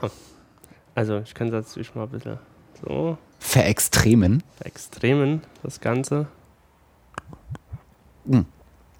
Verzeihung für diese Störgeräusche. Trinken muss sein. So, ich glaube. Sommer, Sonne, Sonnenbrand, sang Susi Sonnerbins am Strand. Was hast du da jetzt gemacht? Ähm, ich habe den Low-Cut bei 400 Hertz angesetzt. Aha. Und Also er nimmt sehr viel weg. er nimmt se- se- sehr, sehr viel weg. Ja. Ich habe äh, einen High-Cut bei 2800 Hertz gesetzt. Ja. Und ich habe nochmal bei 1 Kilohertz ähm, angehoben. Okay. Weil es funktioniert äh, nicht äh, ganz, wenn man nur High- und Low-Cut setzt. Ja. Das würde dann so klingen. Sommer, Sonne, Sonnenbrand, sang Susi Sonnerbins am Strand. Also würde auch funktionieren. Ja. Aber du hast ja meistens noch ein bisschen mufflig, ist ja auch der Ja. Telefonsound. Deswegen hebe ich mal bei 1 Kilohertz ein bisschen was an. Sommer, Sonne, Sonnenbrand, sang Susi Sonnerbins am Strand. Was ist, wenn du jetzt die, äh, äh, einen Tiefpassfilter setzt und sozusagen die Höhen wegnimmst? Können wir gerne machen. Da setze ich nochmal schnell hier zurück. Mach den Low-Cut auch komplett mal raus. Ja. Und lass einfach jetzt bei 2800 Hertz den äh, High-Cut. Ja. Sommer, Sonne, Sonnenbrand, sang Susi Sonnerbins am Strand. So ein bisschen wie durch Stoff gesprochen. Genau. Also sehr basslastig und da fallen halt die Höhen. Mhm. Ähm, wir haben vorhin von äh, Shelving-Filter gesprochen. Ja. Mm, Ich aktiviere jetzt mal den, äh, den äh, äh, Shelving-Filter für die Rundfrequenzen. Sag noch mal kurz, was du da gerade nutzt. Du nutzt Logic? Ich nutze äh, Logic und davon den Channel EQ. Channel EQ, okay. Genau, also das ist ein parametrischer Equalizer, Mhm. den ich nutzen kann. Oder nutzen kann, der parametrischer Equalizer ist. So. Und zwar gehe ich bei 2000 Hertz oder 2 Kilohertz und verstärke das um, um 5 dB. Schieß los. Sommer, Sonne, Sonnenbrand, sang Susi Sonnerbins am Strand. Das war jetzt ein Shelving, Das war ein Shelving. also ein Kuhschwanz. ein Kuhschwanzfilter, ja. Also eine Anhebung auf allen Frequenzen oberhalb der 2 Kilohertz. Jetzt haben wir ja, jetzt haben wir ja explizit das, äh, das Beispiel Sprache. Und jetzt haben wir Ja. irgendwie einmal auf der einen Seite extrem verändert, dann auf der anderen Seite extrem verändert. Der Shelving ist wahrscheinlich keine extreme Veränderung, sondern so eine ähm, ähm, halt ab einem bestimmten äh, Frequenzbereich dann alles gleichermaßen angehoben. Was würdest du denn mit einer reinen Stimmenaufnahme äh, von mir als männliche Stimme ähm, machen? Also was für eine Einstellung würdest, was würdest du an der Stimmaufnahme, wie du sie jetzt vorliegen hast, verändern, damit sie ähm, so angenehm klingen würde, dass du sie beispielsweise auf eine Hörbuch-CD pressen würdest? Ja, also je nachdem würde ich erstmal Low-Cut setzen. Ähm, ein Low-Cut bei dir würde ich jetzt bei 80 Hertz ansetzen, speziell. Ähm, da du auch eine sehr tiefe Stimme hast, will ich nicht zu viel wegnehmen. Aber zum Beispiel, falls es doch mal passiert, dass es irgendwie so, was heißt so irgendwie so ein so ein Griffgeräusch oder sowas gibt. Da würde ich einfach nur mal äh, Low-Cut setzen, um solche tiefen, frequenten Störgeräusche einfach wegzuhaben. Also was man bei vielen auch hört, der Low-Cut, äh, der als Trittschallfilter eingesetzt wird. genau, um ne? Besonders Trittschall halt zu im Amateurbereich, um so Raum, äh, raumstörende Raumgeräusche äh, in, in tieferen Bereichen wegzunehmen. Genau. Ähm, dann würde ich halt so die Präsenz ein bisschen anheben. Entschuldigung, äh, die Präsenz ein bisschen anheben. Das circa zwischen 2 und 3 Kilohertz, Mhm. um, ein, um vielleicht 2, 3 dB. Also Mhm. auch vorsichtig. Ähm, bei dir könnte ich mir auch vorstellen, auch noch unten rum ein bisschen was anzuheben. Also zwischen 200 und 500 Hertz. Ich lasse jetzt die doofen Witze, die mir gerade echt auf der Zunge liegen. Ja, ja. Da, das passiert dann schnell. Das sind diese Tontechniker. In Respekt Witze, vor, vor weiblichen Zuhörerinnen äh, lasse ich das mal. Diese ganzen Tontechniker-Witze. Nein, ähm, Die Schweine. aber echt. Ähm, also so zwischen zwei, äh, 200 und 500 Hertz Mhm. würde ich einfach mal gucken, ob ich da ein bisschen was noch anheben kann, um diese tiefen Frequenzen noch mal ein bisschen hervorzuheben. Mhm. Also so ein, so ein, wie so ein. Achso, die, weil die tiefen Frequenzen nochmal hervorzuheben. okay. So ganz vorsichtig. Also um mal zu gucken, okay, wo ist denn deine Stimme ähm, in den tiefen Frequenzen sehr präsent? Mhm. Was ist das Charakteristische bei deiner Stimme und da noch ein bisschen was rauszuarbeiten.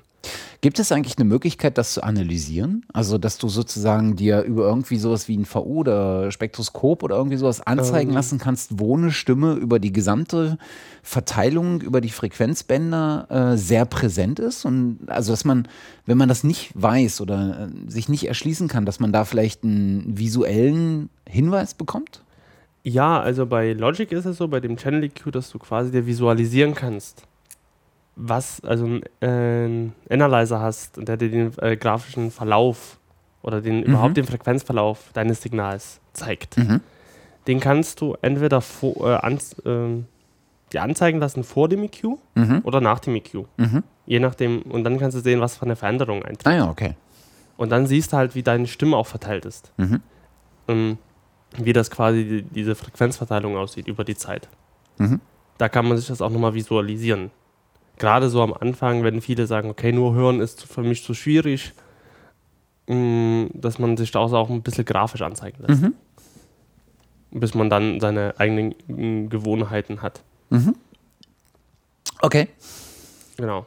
Das ist jetzt möglich. Also da ist auch jede Stimme anders. Äh, Das hängt natürlich auch von dem Mikrofon ab. Man kann natürlich so eine Signalkette von Mikrofon, Vorverstärker und Co. haben. Da braucht man kein EQ mehr danach. Okay. Wir waren bei Anhebung um die 500 Hertz. Was würdest du noch machen? Ähm, da will ich noch mal. Es kann jetzt zum Beispiel sein, wenn ich halt von Lavalier-Mikrofonen, also das sind so Ansteckmikrofone, die man ja vom Fernsehen zum Beispiel kennt, Mhm. äh, kann es jetzt sein, das ist, trifft jetzt vor deinem Beispiel weniger zu, aber wenn halt Mikrof Lavalier-Mikrofone, die sehr nah am Brustkorb sind, müsste man zum Beispiel bei 500 Hertz was absenken. Mhm. Weil das ist auch die Frequenz, wo unser Brustkorb mitschwingt. Mhm. Und somit wir eine Resonanzfrequenz auch haben.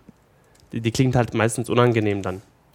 Also dort würde ich halt was absenken bei 500 Hertz Okay. zum Beispiel. Ähm, das ist halt so ein bisschen unterschiedlich, aber auf jeden Fall kann man äh, sagen, so 2 bis 5 Kilohertz kann man auf jeden Fall anheben. Okay. So leichte Anhebungen um diese Präsenz, diese Höhenpräsenz. Je nachdem, wie basslastig oder nicht basslastig die Stimme ist, ähm, kann man halt äh, bisschen was anheben. Bei, bei zwischen 200 und 500 Hertz, Mhm. abhängig natürlich von der Stimme. Mm, Oder ein bisschen auch was absenken. Manche haben eine sehr, sehr, sehr zu viele, eine so basslastige Stimme, die in Zusammenhang mit Signalkennzeichen-Kombinationen noch mehr verstärkt wird. Was vielleicht nie unbedingt so schön ist, kann Mhm. auch passieren. Da kann man auch was absenken. Das würde ich jetzt erstmal raten. Alles andere ist halt dann auch sehr ausprobieren. Halt, ähm, je nachdem, wie die Stimme ist und mal hören und sagen, hey, das klingt gut oder das klingt schlecht. Okay. Wenn du das alles so anwendest, wie würde das denn dann klingen? Ich würde, Kannst ja nochmal das Roh und dann mit Okay. der entsprechenden Einstellung, die du hoffen jetzt gerade parallel da schon gemacht hast und nicht nur gelabert hast. ähm, na, fast. Okay, und zwar, ähm, ich spiele nochmal die Rohfassung ab. Ja. Sommer, Sonne, Sonnenbrand, sang Susi Sonnerbins am Strand. Äh, genau, und klingen würde es jetzt quasi so. hat dieser Vorführeffekt so und dann nochmal hier noch so ein bisschen. Sommer, Sonne, Sonnenbrand, sang Susi Sonnerbins am Strand. Beziehungsweise. Mach mal nochmal währenddessen. Also während es läuft, den EQ einschalten Ja. erst. Ich würde sogar noch mal den ein bisschen verschieben. Also so, jetzt mal. Sommer, Sonne, Sonnenbrand, sang Susi Son Moment, jetzt singt er. Sehr schön, Logic. Sommer, Sonne, Sonnenbrand, sang Susi Sonnerbins am Strand. Also erkennt man jetzt nicht, nicht mehr so viel im Gegensatz zu den Extremwerten, was aber daran liegen mag, dass die, dass, dass das A zum einen wir natürlich jetzt nicht unbedingt Kopfhörer aufhaben, die äh, dafür wahnsinnig geeignet sind, äh, so feine Aber man hat Unterschiede. schon mehr gehört halt zum Beispiel. Das ist mehr Ist vielleicht ein bisschen heller, würde ich. s- bisschen heller und mehr bassiger. Okay. Hab ich zumindest gehört. Also es ist nicht mehr ganz so muffelig in den, in den Genau. bassigen Bereichen, nicht, ganz, nicht mehr ganz so muffelig und in den hohen Bereichen ein bisschen crispier. auch. Ja, genau. Aber minimal an der Stelle. Also Minimal, aber es hilft manchmal Ja. auch sehr. Man muss ja, Ja. auch nie immer so viel immer einstellen. Also gerade bei Stimme sind wir ja sehr empfindlich auch, was unser Gehör betrifft. ist ja in der Regel machst du ja so eine Einstellung auch in, ähm, in Zusammenwirken mit anderen Spuren. Ne? Also Ja. wie klingt es im Verhältnis zur eingespielten Gitarrenstimme, Mhm. Bass, äh, Drum und äh, dieses ganze, Mhm. äh, dieses ganze Zeug. Genau. Okay. Ähm, wer sich da nochmal belesen möchte, kann das tun. Zum einen in diesen ähm, äh, Equalizer Terms and Tricks von Presonus, die ich durchaus empfehlen kann. Es gibt diverse Videos äh, auf äh, YouTube, die sich mit diversen DRWs und unendlich vielen äh, Plugins für äh, für EQs äh, rumschlagen. Ähm, und es gibt bei Delamar auch so ein äh, dreistufiges Tutorial, was das Ganze nochmal äh, jetzt nicht wahnsinnig ausführlich, aber äh, schön aufbereitet, äh, leicht erklärend äh, oder leicht erklärt, ähm, ähm, einem aufzeigt. Das verlinken wir auch nochmal. Genau. Das machen wir. Hast du denn ein Lieblings-EQ? Habe ich ein Lieblings-EQ? Plugin oder bringst du in der Regel diesen äh, Channel EQ bei Logic zum Ähm, Einsatz?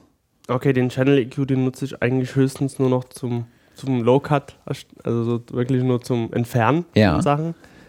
Ähm, zum Anheben mag ich gerne den EQ von äh, Softtube, Ja. obwohl man dazu sagen muss, oder einen von Softtube, wo man sagen muss, das ist eine Nachmodulation. Ähm, und äh, zwar ist es der Trident, heißt er, wenn ich mich jetzt nie gerade in der Aussprache ähm, irre. Und das ist quasi so ein alter EQ, gab es mal als äh, Hardware. Und das ist quasi ähm, ein EQ, der sehr so, Mhm. sehr so einen ranzigen Sound hat, würde ich jetzt mal sagen Okay. der so irgendwie so ein bisschen dreckig klingt, würde ich es gern mal formulieren. Und das ist der Trident äh, A-Range. A-Range. Mhm. Genau. Gibt es auch noch von Universal Audio nachmodelliert. Ist, glaube eine dänische oder zumindest aus skandinavischen Bereich her. Stammt er ursprünglich, der EQ. Wenn Mhm. ich mich nie ganz so irre. Ähm, und für mich klingt das sehr schön. Also gerade so bei Gitarren oder alles, was so ein bisschen mehr so Drive äh, bekommen soll, finde ich den klasse. Das ist eigentlich so mit meinem Liebling. Okay. Gibt es für diverse äh, DSPs, weil es ein VST-Plugin ist, ne? Genau, falls TAU und Ah ja. AX für ähm, Native. Pro Tools User. Ja. Genau. Okay. Native als auch für DSP, glaube ich. Mhm. Oder müsste zumindest auch für DSP sein. Ähm, genutzt auch in vielen Produktionen, auch für Elton John und Co. Anderem. Okay. Sehr, sehr schöner EQ, finde ich. Cool. Dann lass uns doch das Thema äh, EQ mal verlassen und mal zu den, ähm, zu den Effekten äh, kommen, die so ein bisschen was mit dem Dynamikbereich anstellen. Mhm. äh, des Signals, weil das ist, glaube ich, von ähm, das nächste, was man so als generalistisches ähm, Instrument anwenden kann, also im Prinzip auf alles Mögliche, also nicht nur auf Stimme oder nicht nur auf Gitarre, nicht nur auf Drums, sondern eigentlich kannst du damit alle Signale bearbeiten, mehr oder weniger.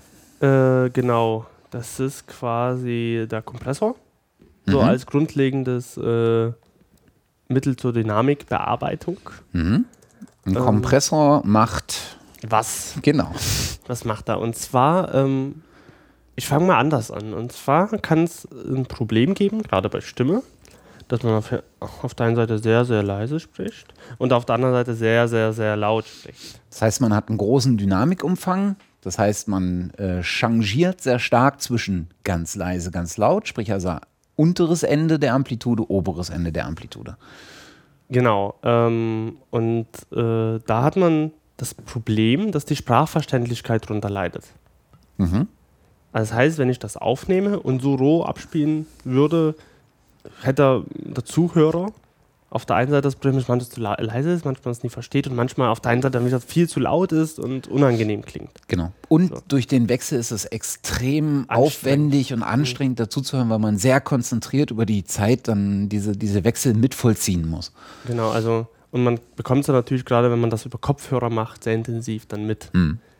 Äh, also Ja. hat man sich irgendwann gedacht, äh, wie kriegen wir das in den Griff? Ah, wir müssen diese Dynamik irgendwie verringern von dem Mhm. Signal. Also hat man sich so einen Kompressor einfallen lassen, der den Dynamikbereich verringert. verdichtet sozusagen. Ne? Also er verringert ja nicht nur, ähm, sondern er, er macht mehr, eigentlich macht er doch mehr Präsenz in einem in einem weniger äh, großen Abstand äh, des Tonsignals. Ja, also da macht er eigentlich das. Auf der einen Seite senkt er ab und auf der anderen Seite hebt er an. Mhm. Also er hebt laut, äh, leise Geräusche an und senkt laute Geräusche ab. Genau. Und somit wird, werden die leisen Geräusche auch lauter. Mhm. Und da die lauteren leiser werden, ist es, rückt das mehr zusammen. Und es wird ein homogeneres Signal. Genau. Mhm. Ähm, das ist quasi die Funktionsweise des Kompressors. Man kann natürlich jetzt bestimmte Einstellungen tun, Mhm. muss man ja auch. Ähm, zum Beispiel einen Threshold setzen, also einen Schwellenwert. Ab wann der greift? Ab wann er greift, Mhm. ab wann er sagt, und alles, was quasi über diesen Threshold liegt, wird komprimiert und im Nachhinein wird es halt angehoben, wie ich mir das halt wünsche. Mhm. Das machst du üblicherweise, indem du eine dB-Zahl angibst, oder? Genau, also Make-up-Gain wird das auch unter Ja, anderem genannt und dann stelle ich das halt ein. Okay. Ähm, was man einstellen kann, ist die Ratio oder Ratio, auch im Deutschen. Was für ein Verdichtungsverhältnis besteht? Genau, also wenn ich zum Beispiel einen bestimmten Threshold habe Mhm. und, und ich bin 4 dB drüber bei meinem Signal Mhm. und ich eine Ratio von 2 zu 1 habe, wird, mein, äh, meine, werden meine 4 dB 2 zu 1 komprimiert. Das heißt, es bleiben nur noch 2 dB übrig. Mhm. Wenn ich jetzt gerade richtig gerechnet habe zu der, zu der späten Stunde. Aber ich denke mal schon. Ähm, bleiben nur noch 2 dB übrig. Somit ist mein Signal verdichtet. Mhm. Wenn ich natürlich jetzt äh, eine Ratio von 4 zu 1 hätte, da wäre nur noch 1 dB übrig. Mhm. Da, so funktioniert das mit der Ratio eigentlich. Mhm. Ähm, was es natürlich dann auch noch gibt, äh, in dem Fall ist noch Release und Attack, oder besser Attack und Release. Das Plus heißt- nie, das sind sozusagen die drei Mhm. Parameter, die bestimmen, wie er greift. Nicht ab wann und wie stark, sondern wie, also wie der Unterschied zwischen nicht greifen und greifen ist. Ne? Also ob er Genau. sehr schnell greift. Genau. Obwohl, äh, das mit wann bestimmst du ja auch mit, äh, mit Attack eigentlich, ab wann er greift. Ja, sag ich ja. Also, Ah, weil du gerade gesagt hast, dass er nie greift. also äh, nicht ab wann, ab wann Dezibel, sondern ja, äh, ab, ab wann zeitlich. wann zeitlich, genau. Genau, ab wann zeitlich. So, dass, ob er langsam greift Mhm. oder schnell greift. Mhm. Und das ist von meinem Signal abhängig. Zum Mhm. Beispiel bei Percussion muss er schnell greifen. Weil wenn er zu langsam greift, ist ja der Percussion-Sound Signal wieder weg. ist schon wieder weg, Mhm, schon wieder okay. vorbei. Äh, wohingegen bei, bei, bei Bass oder bei Streichern zum Beispiel der langsamer greifen kann, weil das halt längliche Töne sind. Mhm. Das bedeutet aber auch, dass, der, dass es einen hörbaren Unterschied gibt. Na, also, dass du, wenn du sch- einen schnell greifenden EQ hast, setzt er wahrscheinlich sehr, sehr plötzlich ein. Während du, wenn du einen langsam greifenden EQ hast, ähm, also mit einer sehr äh, großen Attack-Zeit, ähm, äh, kommt er und dann vielleicht noch mit einem weichen Nie, also ähm, dass er dann eher so soft reingeht. Genau. Mhm. Also bei Nie ist ja halt ähm, der Bereich zwischen komprimiert und unkomprimiert wird Mhm. halt damit bearbeitet. Also Mhm. hört er schnell auf zu Mhm. komprimieren und geht dann in Nicht-Komprimierung über oder andersrum. Mhm. Ähm, Besser andersrum. Also, also vom dem komprimierten zu dem nicht komprimierten. Mhm. Ähm, oder, oder macht er das echt mit einem Übergang, dass es weich ist, damit man halt das auch nie hört. Mhm. Äh, da hilft das eigentlich ganz gut. Dann gibt es noch ähm, in dem Fall noch Sidechain, möchte man erwähnen. Sidechain ist die Funktion, äh, den Kompressor zu sagen, ab wann äh, er greifen soll, gesteuert durch ein äußeres Signal. Mhm. Das heißt, das wird halt äh, zum Beispiel gerne in elektronischer Musik vor allem äh, gemacht, zu sagen, okay, ich habe jetzt Streicher und die sollen komprimiert werden ähm, anhand ähm, einer Bassdrum zum Beispiel, die irgendwie durchläuft, im Viervierteltakt zum Beispiel, immer Mhm. auf die Eins wird die Bassdrum als Signal genutzt, um die, äh, die Streicher zu komprimieren und die wieder ausklingen zu lassen. Mhm. Also genau dort, wo die Bassdrum schlägt, wird der Streicher extrem komprimiert und man hört eigentlich nur die Bassdrum. Und durch Attack und Release kann man so einen Übergang formen, dass es so wellenförmig klingt, der Streicher zum Beispiel. Wenn das so halbwegs verständlich war, was ich gerade gesagt habe. Sonst kann ich das auch gerne mal demonstrieren. Besser, oder ich kann das auf jeden Fall mal nachreichen als Klangbeispiel. Äh, ich habe gerade äh, Sidechain äh, verlinkt in dem Pad. Äh, da gibt es ein Hörbeispiel. Du kannst ja mal gucken, ob Kannst das äh, tauglich ist. Ich gucke mal. Das ist, Da gibt es einen ohne Effekt und dann so einen Sidechain-Effekt.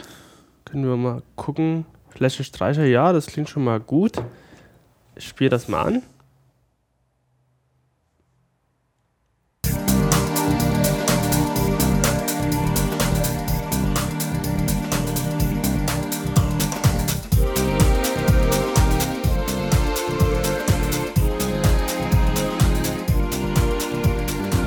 Das ist jetzt der ohne Effekt. Das ist ohne Effekt. Also man hört die Streicher äh, klingen durch Mhm. die okay. ganze Zeit. Okay. So, das hat ist zwar bei Wikipedia nicht ganz gut eingebettet, muss ich sagen. Also komme ich auf einen externen Player, aber das ist jetzt egal. Und das ist jetzt äh, mit Sidechain. Mhm.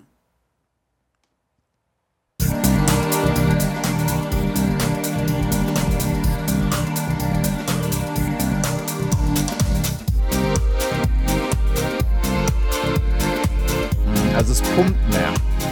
Genau. Aber speziell auch nur auf die Streicher. Ja, genau. Okay. Genau. Also ich finde den Effekt relativ unangenehm, finde ich.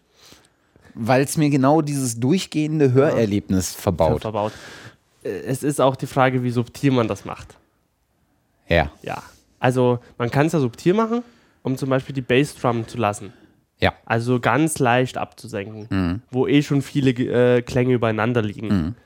Ähm, das einfach ein bisschen abzusenken, um das Ganze, äh, Mhm. Bassdrum mehr Präsenz zu geben in dem Ganzen. Okay. Ähm, wird ganz oft gemacht bei äh, Zusammenspiel in allen Musikgenres, fast durchgehend, ähm, natürlich über Ausnahmen, aber mit Bass und Bassdrum. Wenn ich Mhm. zum Beispiel im Rockbereich bin, wo Bassdrum und Bass sich überlagern, Mhm. habe ich ja das Problem, wenn es ist ein Instrument nicht richtig hörbar. Meistens die Bassdrum dann, weil der Mhm. Bass viel dominanter ist. Also wird ein Kompressor auf, auf, die, auf, äh, auf den Bass gelegt, Aha. der durch den Sidechain getriggert wird. Das heißt, äh, Bass wird komprimiert, wenn Bassdrum spielt. Mhm. Und somit wird äh, verhindert, dass sich Bassdrum und äh, Bass in die Quere kommen. Mhm, Vom also- Frequenzbereich her. Die Software in dem Fall äh, merkt, äh, dass, äh, okay, jetzt habe ich hier einen Hit auf der Mhm. Bassdrum, also äh, greift an derselben, zur selben Zeitmarke auf der anderen Spur, wo der Bass liegt, äh, der Kompressor und senkt den Bass ein bisschen ab. Genau. Und das halt über die Über gesamte die ganze Zeit Spur. und somit ist der Okay. Bassdrum auch präsent über die gesamte Zeit. Mhm. Oder möglichst präsent.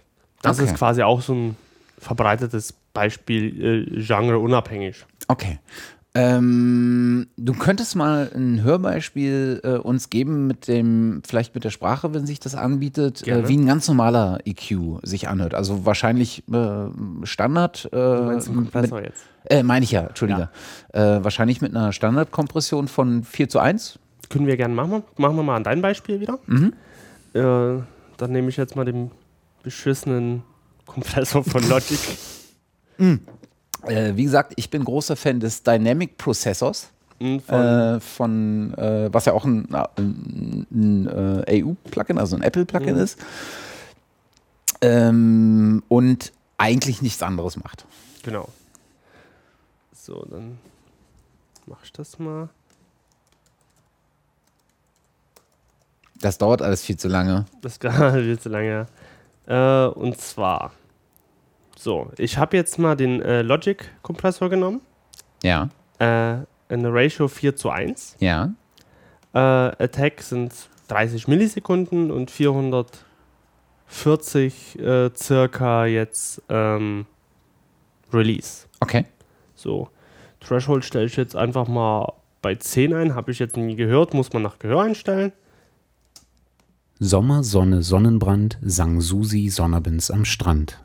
So, Das war das, das Rohe. das Rohe, okay. So, jetzt denke ich mal richtig mal ab. Sommer, Sonne, Sonnenbrand, sang Susi Sonnerbins am Strand. Also was man merkt, ist, dass es erheblich leiser ist. Leiser. Ähm, und jetzt packe ich wieder Gain drauf. Ja. Oder versuche es möglichst wieder.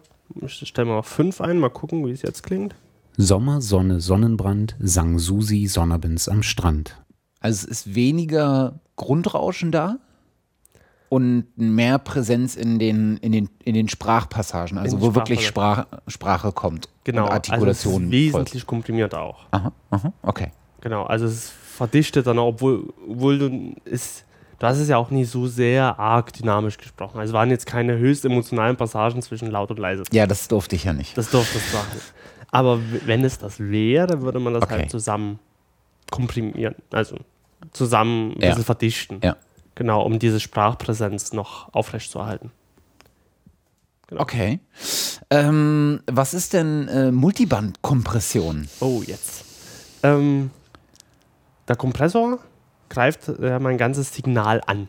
Oder man und ich bearbeite dann mein ganzes Signal. Äh, man kann, man hat natürlich jetzt Kompressoren, äh, die frequenzabhängig sind. Also das heißt, ich kann Frequenzband bestimmen. Von da bis da, von da bis da, von da bis da. Vier Frequenzbänder für die Tiefen, Mittentiefen, Mitten, Höhen und Höhen. Mhm. Und kann die alle unterschiedlich komprimieren. Frequenzbandabhängig. Okay. Ähm, hat halt äh, den Vorteil, dass ich wesentlich gekonnter auf Frequenzen eingehen kann. Mhm. Wenn ich halt wirklich eine permanente Schwankung in den Tiefen habe. Ist sozusagen die, die Funktion eines äh, Kompressors gepaart mit der ähm, frequenzauswahlbezogenen äh, Flexibilität eines Equalizers. Genau. Okay. Das jetzt Also jetzt kommen bestimmt irgendwie irgendwelche T Tonprofis und sagen, was ist denn das für eine Erklärung? du kannst du hast ja wohl den Ja. Arsch offen. äh, ja, ja, so Die können stelle ich, die können es gern kommentieren. so, so stell ich mir das mal vor. Wie, wie gesagt, vergesst nicht, Nee. ich bin hier der Laie. Äh, ich muss Ähm, mir das halt vor Augen führen. Also, äh, da du kommen hast, dann immer solche wir haben ja vorhin über dynamische EQs gesprochen. Mhm. Es ist ja ähnlich, bloß wir haben natürlich eine Attack- und eine Rele- Release-Zeit, Mhm. äh, die auch dann komprimieren. In dem Fall, Mhm. ähm, das ist eigentlich so auch der. Also dynamische EQs, also es ist ziemlich, die Grenze ist ziemlich verschmelzend zwischen den äh, dynamischen und den Multiband-Kompressionen. Okay, okay. Ähm, Multiband-Kompression gerne eingesetzt im Mastering-Bereich auch Mhm. um eine ganze Summe zu bearbeiten, um die homogener auch wieder zu gestalten. Ähm, da gibt es noch ein paar andere Freunde, die verwandt sind mit dem Kompressor. Genau, und immer, immer, immer zu ganz, ganz fiesen äh, Verwechslungen führen oder Durcheinandermischungen und dann weiß auf einmal nie mehr jemand, worum es eigentlich geht. Äh, genau. Aber eigentlich ist das alles ein Kompressor, bloß ein bisschen anders. Ja, er heißt anders und er macht vielleicht nur einen, einen bestimmten Teil einer Aufgabe eines Vollkompressors. ähm, genau. Also Oder- zum Beispiel der Limiter. Genau. Der Limiter ist eigentlich nichts anderes als ein Kompressor mit einer Ra Ratio von unend unendlich zu 1. Mhm. Das heißt, wir haben wieder unseren Schwellenwert. Ab wann er greift. Ab wann er greift, Mhm. also zum Beispiel minus 1. Aber jetzt ist es so, vorher hatten wir halt äh, Signalanteile, die über dem äh, Schwellenwert waren und die komprimiert wurden. Aber nach der Komprimierung immer noch über diesen Schwellwert waren. Zum Beispiel, wenn das äh, 4 dB drüber sind, äh, f- äh, 4 zu 1 komprimiert wird, ist dann nur noch 1 dB da, über den Schwellenwert. Aber das ist immer noch über dem Schwellenwert. Beim, äh, beim Limiter ist es dann so, dass nichts mehr über diesen Schwellenwert geht. Dass er wirklich mit unendlich zu 1 alles limitiert bei dieser Grenze. Dass es keine Signalanteile mehr gibt, die über minus 1 dB sind. Also er setzt eine Obergrenze, über die es kein Signal mehr äh, ähm, rüber schafft. Das heißt, was es dir ermöglicht, ist, dass wenn du in hohen, äh, in lauten Bereichen so Clipping-Effekte hast, die rauszunehmen, ohne dass du die über das gesamte Signal das Signal beeinflusst. Na, also du könntest ja jetzt auch einfach die oberen lauten Passagen abschneiden, hättest du ungefähr denselben Effekt. Genau. Aber du würdest alles andere auch in diesen äh, äh, lauteren Passagen mit abschneiden. Und der nimmt dir halt genau sehr feinfühlig das, das dann weg. Genau. Okay. Das ist quasi äh, die Art und Weise des Limiters. Okay. Wir haben dann noch ein Expander. Genau. Ähm, der vergrößert eigentlich meinen Dynamikbereich. Also was der Kompressor macht, er komprimiert den, verkleinert den, der Expander vergrößert diesen. Also wenn ich ein zu sehr stark komprimiertes Signal habe, äh, äh, lässt er die leisen Signalanteile so, wie die sind und vergrößert, also ähm, macht die lauteren lauter quasi. Wie Was ist ein Einsatzszenario dafür? Einsatzszenario, wenn ich zum Beispiel zu sehr komprimiertes Material habe, kann ich das manchmal so ein bisschen retten mit so einem Expander, um mehr Dynamik bisschen wieder her, äh, ein bisschen mehr Dynamik hinzuzufügen. Also macht der Expander nicht, dass er dir die unteren, Entschuldige, die unteren Bereiche abnimmt äh, oder weg, wegmacht, das was sozusagen auch ein Kompressor im unteren Bereich macht, aber die oberen Bereiche unbeeinflusst lässt?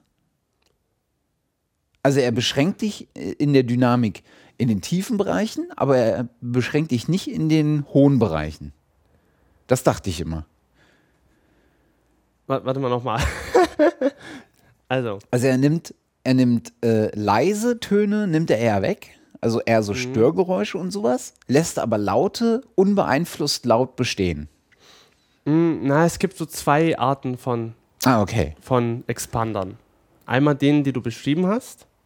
Das ist ja der, der Downward Expander, Ah, okay. also der kleinere absenkt. Ja. und da dann größere unbeeinflusst lässt. Und dann gibt es genau den umgekehrten Fall, den Upward Expander. Expander, wie auch immer. Ah, okay. Der hebt größere Pegel an und lässt kleinere bei, unbeeinflusst. ah, verstehe. Also es gibt so diese zwei Arten. Verstehe. Ähm, genau, und dann den kleinen, also den ersten äh, kannst du auf jeden Fall zur Unterdrückung von äh, Störgeräuschen nehmen. Weil er natürlich die kleinere noch mehr absenkt. Die, die macht er noch kleiner, so Griffgeräusche, obwohl man da mehr was anderes nehmen würde, aber das würde auch gehen, zum Beispiel oder Rauschen oder sowas. Ähm, und den anderen kann man viel zu Klang, auf jeden Fall zur Klanggestaltung äh, nehmen. Okay. Das äh, eigentliche äh, Mittel, um so, um so Störgeräusche wegzunehmen, besonders Rauschen, ist ja dann aber äh, das Gate. Äh, spezie Genau. Speziell das Gate. Ähm, wir haben ja vom Limiter gesprochen, der bei einem bestimmten Schwellenwert Sachen äh, limitiert, abschneidet. Das macht das Gate auch bloß äh, bei äh, leisen Signalen. Zum Beispiel, du, du sagst einen Schwellenwert von minus 40 dB und alles unter minus 40 dB wird weggeschnitten. Oder minus 30 zum Beispiel. Und somit hast du Ruhe in den unteren Pegelbereichen, möchte ich jetzt mal sagen. Genau. muss man auch vorsichtig mit sein. Also Ja. generell in der Einstellung von, äh, von diesen ganzen äh, Dynamikeffekten Mhm. sehr vorsichtig sein, weil was man damit schnell, besonders bei Sprache schnell macht, ist so äh, äh, komplette Ruhe. Ne? Also Genau. digital null. Und das ist nicht angenehm, wenn man so Stellen dazwischen hat, wo wirklich digital null ist, also du wirklich gar kein Signal mehr hörst. Das ist unnatürlich halt natürlich auch. Unnatürlich und es ist unangenehm, weil du, gerade wenn du Kopfhörer auf äh, hast und äh, Kopfhörer sind die Bitch äh, des, des Audiomenschen, ne? also das, du kannst, das ist ganz merkwürdig, was da für Effekte bei, äh, bei rumkommen. Ähm, wahrscheinlich, weil das so nah dran ist am, am, am Ohr. Ähm, kannst du halt genau ähm, das komplett dir zerreißen. Dass es nicht mehr so als harmonische eine Aufnahme äh, rüberkommt. Und das ist wirklich unangenehm. Genau, das kann auf jeden Fall passieren. Es gibt übrigens eine, ähm, äh, ein ganz gutes ähm, äh, Folienset aus einem Tonseminar, was ich gefunden habe. Ähm, ich glaube, irgendwo an, äh, an, einer, an einer HDM in Stuttgart, genau. Zu Regelverstärkern, ähm, wo es genau darum geht, wie stelle ich eigentlich, also was machen sie und wie funktionieren sie und wie stelle ich eigentlich so Gate, Expander, Kompressor, Limiter äh, und diese ganzen Geschichten ein. Das verlinken wir auch mal. Es gibt aber noch so, ein, äh, noch so ein paar mehr. Genau. Äh, besonders zwei äh, sollten wir noch äh, erwähnen. Einen finde ich ziemlich peinlich vom Namen her. Den Exciter.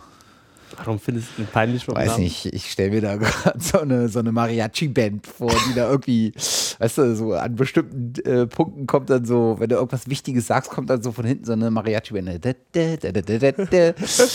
ja, egal. Ähm, Ist zu spät heute. Da kriegt man merkwürdige Ja. äh, Gedanken. ja, wir haben es auch klein Mitternacht. Nein, aber ähm, ja, was macht ein Exciter? Da fügt eigentlich Höhenanteile hinzu, dem Signal. Mhm. Obertöne vor allen Dingen. Also Ist, machst du das aber nicht eigentlich mit dem EQ? da fügst du auch keine Ober Obertöne. Ach, du betonst bloß die bestehenden Obertöne. Genau, und da betonst du sogar eine bestimmte Frequenz Mhm. und nicht mal die Obertöne davon. Okay.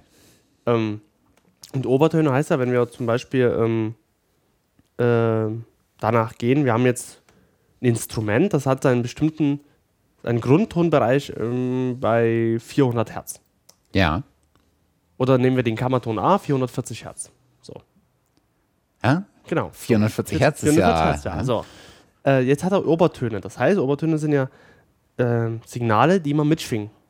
Wir haben, keinen ein, wir haben ja kein einziges Instrument, was, was nur bei einer bestimmten Frequenz schwingt, Ja. sondern haben, es sind immer noch Partialschwingungen mit dabei. Ja. Das heißt, die sind in bestimmten Abständen, die sind mathematisch geordnet. Mhm. Und das sind Obertöne heißt. Also wir haben bei immer und das ist immer das Doppelte des Grundtons. Das heißt, wir haben bei 880 Hertz Obertöne, jetzt fängt das schon an, bei 17.000 und Mhm. 20, glaube ich. Ja, wir, wir machen die Kette jetzt nicht weiter, um Und so dir weiter peinliches so- Schweigen zu ersparen. Genau. und so weiter und so weiter. Äh, dort treten immer Obertöne auf. Mhm.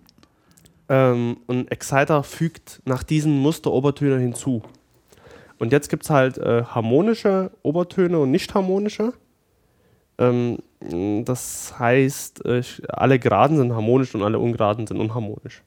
Und das empfinden wir halt als harmonisch oder nie harmonisch. Mhm. Und mathematisch ist halt, dass alle, Spannend. äh, dass alle Ungeraden unharmonisch sind und alle Geraden harmonisch. Aber warum will man das? Warum will man das? Weil das störend ist, wenn die fehlen oder. Also, A sind die für viele Instrumente charakteristisch, ohne die würden Mhm. die Instrumente gar nicht funktionieren vom Klang her oder würden wir die gar nicht so kennen. Bei Geigen hat man das viel, ne? Bei Geigen Geigen einen ganz besonderen einen Hochton. Sind sehr obertonreich. Okay. Genau. Ähm, und es klingt auch wesentlich angenehmer. Zum Beispiel Röhrensound funktioniert so. Okay. Röhre fügt quasi äh, harmonische, also äh, gerade Obertöne hinzu. Mhm. Somit ha- hat man diesen äh, warmen Sound. Mhm. Und das macht ein Exciter auch. Durch eine bestimmte Schaltung und fügt dann quasi dann ähm, Obertöne. Okay. Das können wir jetzt alles nicht so richtig ähm, demonstrieren, weil da, dazu unsere Beispielaufnahme nicht so richtig tauglich ist. Aber das nächste können wir demonstrieren. Auf jeden Fall. Das können wir Denn- sogar mit dem äh, Fabfilter Äh, ganz genau. Denn was noch eins noch fehlt, was besonders bei Sprache wichtig ist, äh, ist der DSer. Ähm, genau, die Esser. Die Esser ist eigentlich auch nichts wieder als ein Kompressor, Mhm. der aber an nur einen bestimmten Frequenzbereich tätig wird. Und das ist bei den S- und Zischlauten. Mhm. Also die, die unangenehm im Ohr sind, weil sie so schneidend sind. Genau. Zum Beispiel zwischen 8 und 15 Kilohertz können da äh, die S- und Zischlaute sein. Mhm. Je abhängig vom, von der Stimme her. Mhm. Und den kann ich gleich mal demonstrieren. Also wir haben ja die, die Aufnahme damals gemacht, explizit dafür. Ähm, haben wir auch verlinkt, die, äh, deine, dein, deinen Testbericht bei Delamar. ähm, um diese, um die Funktion des äh, DSers zu ähm, äh, demonstrieren. Und ich bin mir ehrlich gesagt nicht sicher, wie es jetzt in der Aufnahme läuft, weil nachdem wir das durch Auphonic äh, gejagt haben, bin ich mir nicht mehr sicher, ob, äh, ob wirklich alle Hör Hörbeispiele so klar sind, ja. wie, wie wir sie äh, hier jetzt einbringen. Aber äh, vielleicht schneide ich die auch nochmal raus und ähm, äh, gebe die unbearbeitet mit als das Soundfile. Das wäre vielleicht gar nicht schlecht. Oder wir lassen die erstmal in, über den Äther laufen und wenn sich jemand beschwert. Ja, mal, mal, gucken, mal gucken. ja, ähm, genau. Und äh, den habe ich jetzt mal eingestellt und lasse ihn einfach mal. Lassen, oder ich spiele nochmal die unbearbeitete ab, mhm. damit man nochmal den Vergleich hat und dann spiele ich das nochmal mit Plugin. Mhm. Sommer, Sonne, Sonnenbrand, sang Susi Sonnerbins am Strand. So. Sommer, Sonne, Sonnenbrand, sang Susi Sonnerbins am Strand. Machen wir währenddessen nochmal? Machen wir währenddessen? Okay. Moment. Sommer, Sonne, Sonnenbrand, sang Susi Sonnerbins am Strand. Wesen, also, ja, es ist, also es sind sehr subtil auch. Es ist, ja. ähm, ich kann natürlich jetzt ein bisschen krasser einstellen. Ich meine, es ist vielleicht auch eine, ich meine, warum das jetzt vielleicht nicht ganz so dolle klingt, ist, weil das Mikro einen sehr, so, so ein bisschen sonoren, tieferen Sound hat und dementsprechend die Spitzen nicht so betont sind. Äh, man hat ja teilweise Mikros, mhm. äh, die, in, die so in den Hochfrequenzen sehr, sehr krass zum Tragen kommen. Und da ist es wahrscheinlich störender als bei also dem Mikro, gerade bei Mikrof Mikrofonen, die sehr äh, äh, eine, eine, Betonung der Höhen haben. Ja. Genau. Ich habe jetzt das mal äh, etwas krasser gewählt. Mhm. Sommer, Sonne, Sonnenbrand, sang Susi Sonnerbins am Strand. Mhm. Da hat man schon gehört, dass es genau in den Stellen absetzt. Ich kann es nochmal anspielen. Sommer, Sonne, Sonnenbrand, sang Susi Sonnerbins am Strand.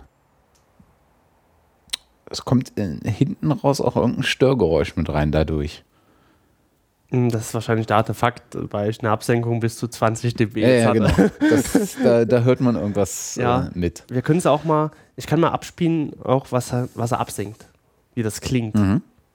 Und zwar in dem Bereich von 7 Kilohertz bis 15 Kilohertz. Mhm.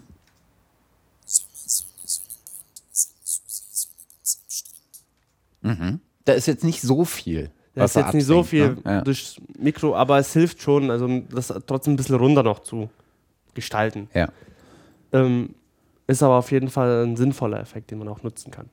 Okay. Das ist auch nichts weiter ein Kompressor, als er in einem, der arbeitet in einem bestimmten Bereich halt, mhm. den man sich vorher einstellen kann. Mhm. Genau. So sieht's aus. Und äh, damit hätten wir so die wichtigsten Dynamikeffekte bearbeitet. Abgearbeitet. okay, wenn ich jetzt auf unsere Liste gucke, ist die noch extrem lang. Ja. Weil jetzt kommen wir sozusagen zu den ähm, zu, zu anderen Dingen. Zum einen äh, zu, haben wir ja noch auf der Liste stehen Modulationseffekte. Mhm. Und äh, zum anderen ähm, haben wir noch auf der Liste stehen äh, dann Effekte für spezielle Instrumente. Ja. Ich würde sagen, die Instrumente äh, lassen wir für heute mal weg, weil wir sind jetzt schon bei äh, zwei Stunden und 20. Ja. Das ist vielleicht ein bisschen in Anbetracht der Uhrzeit, äh, die wir hier schon nach Mitternacht haben, ist das vielleicht ein klein bisschen viel gerade und schieben dann lieber nochmal äh, eine Folge nach. Ähm, Auf jeden Fall gerne. Dazu. Also da können wir uns auch gerne nochmal jemanden dazu holen, vielleicht sogar einen Multi-Instrumentalisten oder sowas. Das wäre vielleicht eine Idee. Ähm, aber das können wir vorstellen, dass eine einzelne Sendung ganz gut wäre. Mhm. Die äh, Frage ist, also äh, dann wäre wahrscheinlich wirklich sogar sinnvoll, mal so, sich so ein paar rauszusuchen und auch mal so ein bisschen auf die äh, Geschichte zu gucken. Ne? Also ja. wie, hat, wie ist eigentlich so ein Effekt mal entwickelt worden und auf, aus was hat der sich ergeben? Weil eine ganze Reihe von Effekten war gar nicht da, dafür geplant. Nee, und meistens ist es Zufall oder Kreativität. Ja. Ich meine, viel kommt ja wirklich aus der Elektrotechnik, dass man sich elektrotechnische äh, Verhaltensweisen äh, dann, dann äh, irgendwie zu eigen gemacht hat, die gar nicht für mhm. Musik gedacht waren. Ne, und das ist jetzt, äh, ich meine, ist ja beim Synthesizer letztendlich ja. nahezu derselbe Effekt. Genau. Ähm, die Frage ist, ob wir nochmal einen Blick in die Modulationseffekte werfen. Ähm, können wir machen. In dem Sinne Modulationseffekte ähm, Effekte. und zwar, das sind, was sind Effekte moduliert? Was wird denn moduliert? Und zwar wird eigentlich zeitlich was moduliert, könnte Mhm. man das betiteln. Äh, und zeitlich heißt zum Beispiel, es gibt, ähm, es wird zum Beispiel eine Kopie meines Signals erstellt und zeitlich verschoben. Mhm. Also wird zuerst mein Originalsignal abgespielt und dann dieses äh, verzögerte Signal Mhm. in irgendeiner Form, Art und Weise. Und diese Form, Art und Weise hängt äh, von der Zeit ab, Mhm. ähm, auch von meiner Amplitude ab, Mhm. die ich dann habe. Und ähm, sogar, ob dieses verzögerte Signal nochmal verändert ist, klanglich gesehen. Mhm. Also von äh, woher kommt eigentlich Modulationseffekte? Ist das was, was wir jetzt getroffen haben, oder ist das äh, was, was so ein so ein- stehender Begriff ist? Das oder? ist eigentlich ein stehender Begriff, ähm, okay. weil was moduliert wird, was verändert wird, Mhm. komplett am Sound. Anstelle von etwas nur verstärkt oder nur abgesenkt oder nur verhindert oder wie auch also immer. du drehst wirklich am, Ich am drehe wirklich am Sound, richtig. Verstehe. Was sind denn hier modulierende Effekte? Ähm, zum Beispiel ein Delay können wir nehmen. Hm.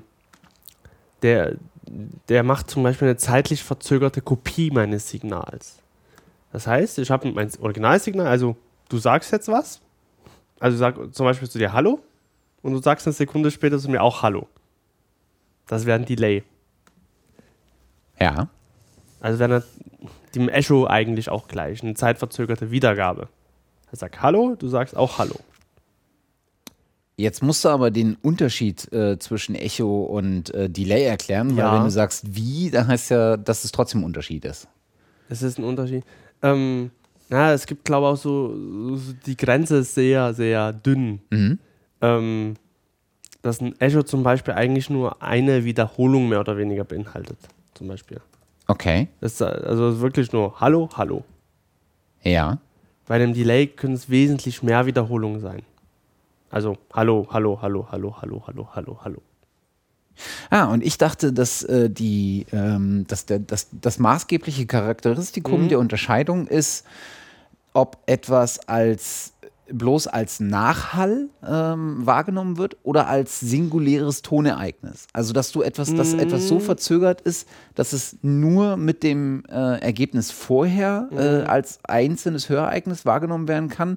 Oder ob es so weit die Verzögerung Mhm. und so oft die Verzögerung äh, und Wiederholung äh, hat, dass es wirklich schon ein eigen, fast ein eigenes äh, Hörereignis ist. Mm, Da ist aber auch die Grenze sehr verschmelzt. Ja, ja, ja ist wahrscheinlich genau. Wenn du, wenn du so guckst, äh, ist ein Delay auch irgendwo ein Hall im Endeffekt, weil er auch Wiederholungen, Reflexion simuliert. Ach, das wäre nochmal das dritte. Das könnte man sozusagen in die Aber Reihe mit Hall aufnehmen. ist kein Modulationseffekt eigentlich. Sondern ist eigentlich der akustische Effekt. Ja, ja Okay, okay. genau. Ähm, auf jeden Fall, was auch noch wirklich Modulationseffekte sind, ist ein Chorus zum Beispiel.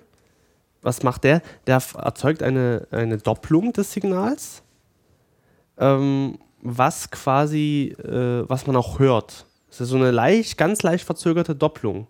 Also du hörst das Signal doppelt, ähm, wird gern bei Gitarren verwendet, um die noch breiter klingen zu lassen. Du kannst natürlich auch somit die Stereobreite des Signals vergrößern. Indem du es nochmal ganz leicht doppelt äh, verzögert nachspielst. Wir können noch mal das, äh, deinen- das Dings nehmen und mal das äh, zumindest als Hörbeispiele mit dran fügen. Dann kann man sich das, glaube ich, ganz gut vorstellen. Lass Äh, es doch mal auf mit. jeden Fall. Ich kann es auch sogar jetzt, ich weiß jetzt nicht, ob man das hört, weil, na, nach, ich könnte es jetzt einwenden auf jeden Fall. Ja. Ähm, und zwar, äh, Du meinst, weil es für Stimme jetzt nicht so wahnsinnig. ja, doch ist. schon, aber ich weiß nicht, ob Euphonic das, äh, Ja, gut, gucken wir aber mal. das werden wir mal sehen. Du kannst ja mal mit Delay anfangen. Ich kann ja mal mit äh, Delay anfangen. Moment, das war der Chorus, den will ich gerade nicht. Ein Delay. Und zwar nämlich ein Stereo-Delay. Also links und rechts. Ja. und spiele das jetzt einfach mal ab. Sommer, Sonne, Sonnenbrand, sang Susi, Sonnerbins am Strand. Man hört ganz, äh, ganz deutlich Doppelungen. Nicht nur Doppelungen, sondern mehrfach Wiedergaben von dem jeweiligen Signal. Das kann man schon so sagen. Das ist ein Delay. Obwohl, obwohl ich muss, ja, überlege gerade. Hast du ein Echo auch? Ich echt schon mal gucken, ob es Logic hergibt. Ja, warte mal, dort haben wir es. Spannend. Sommer, Sonne, Sonne, Sonnenbrand, sang Susi, Sonnerbins am Strand. Mm, Der verändert im Nachklang die Frequenz, macht der, der also der, der pitcht irgendwie die Frequenz auch nochmal, oder? Während der Delay Ja. doch die Also Frequenz man fast muss auch natürlich behält. sagen, beim Echo äh, spielt auch eine kleine Weise noch dazu, dass, ähm, wie man es aus den Bergen kennt, wenn man so einen Berg Echo schreien würde, jetzt ganz übertrieben ins Echo zurückkommt, ist Mhm. es auch verändert, weil es reflektiert wurde an der Fläche. Und das kann man auch nochmal mit dem Echo Und einstellen. Beim Delay ist doch sozusagen eigentlich nur die Doppelung des Signals und, Und dann die Die Amplitude wird kleiner. Also wird ja leiser. wird leiser. Okay, Genau. aber es ist nicht irgendwie äh, äh, gepitcht irgendwo hin, also äh, von der Ähm, Frequenz Kann her man verändert. bei speziellen Delays machen. Okay. Noch dazu zugänglich. okay, also da ist der Effekt wirklich sehr gering. Sehr gering. Okay. Ähm, wir können Chorus mal nehmen. Mhm. Mal gucken, ob das so gleich hörbar ist. Sommer, Sonne, Sonnenbrand, sang Susi, Sonnerbins am Strand. Hat jetzt einen merkwürdigen Effekt, ne? Ja. weil es nur Sprache ist. Weil es eine Sprache ist. Ähm, bei Gitarren würde es. Ich kann natürlich. Du kannst ja mal in die, äh, unter Modulationseffekte habe ich ähm, äh, die äh, entsprechende Wikipedia-Seite Mhm. äh, verlinkt. Äh, da hast du äh, unter dem Crybaby auch Effekte, der fängt mit Chorus an. Vielleicht können wir da auch ein paar mitnehmen. Äh, bei dem. Entschuldige, jetzt gucke ich gerade nach. So, ich bin jetzt bei der Wikipedia-Seite. Nee, du bist Mhm. falsch. Nicht Chorus, sondern den davor, Modulationseffekte. Ach, also Entschuldigung, ich habe gedacht, ich bin bei Chorus drin. Also es ist spät jetzt am Abend. Genau. So. Und, und da, da hast du Genau. Hörbeispiele, der fängt mit, mit Äh, Chorus an. Chorus Kannst du mal den an. nehmen.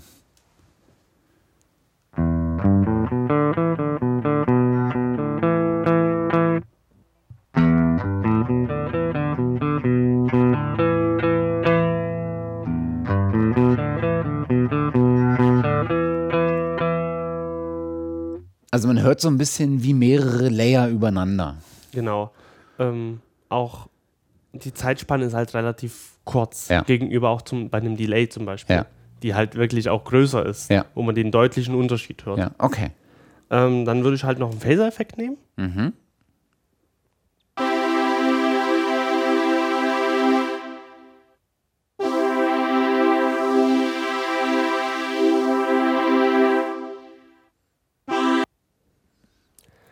Hier passiert es halt, dass eine Auslöschung. Also die sind alle sehr artverwandt miteinander, die, Eff- die Modulationseffekte. Ähm, ob man nun jetzt wirklich den Delay mit dazu zählt, richtig, ähm, weil es ist aber auch eine Doppelung irgendwo. Ja. Also wie es auch bei dem Chorus-Effekt, also ich würde es jetzt mal machen. Ja. Ob es ganz, äh, jetzt, ob jemand ganz fachlich sagen würde, ist falsch, aber für mich ist es eine, weil es wird halt auch was moduliert, in dem Sinne durch eine Doppelung. Und beim Phaser, ähm, sagt es der Name schon, wird die Phasenlage, es kommt zu Auslöschungen, weil so viele äh, Wellenformen übereinander- überlagern, Ja, dass es zum teilweise Auslöschungen kommt okay. und Verstärkungen und dadurch zu diesem Effekt kommt. Mhm.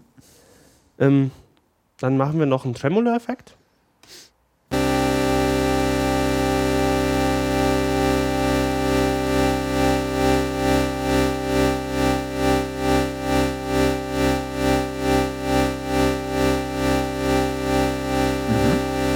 Also man hört so ein, dieses Wabern. Wabern, also die Modulation äh, der Amplitude, der Lautstärke in dem Moment.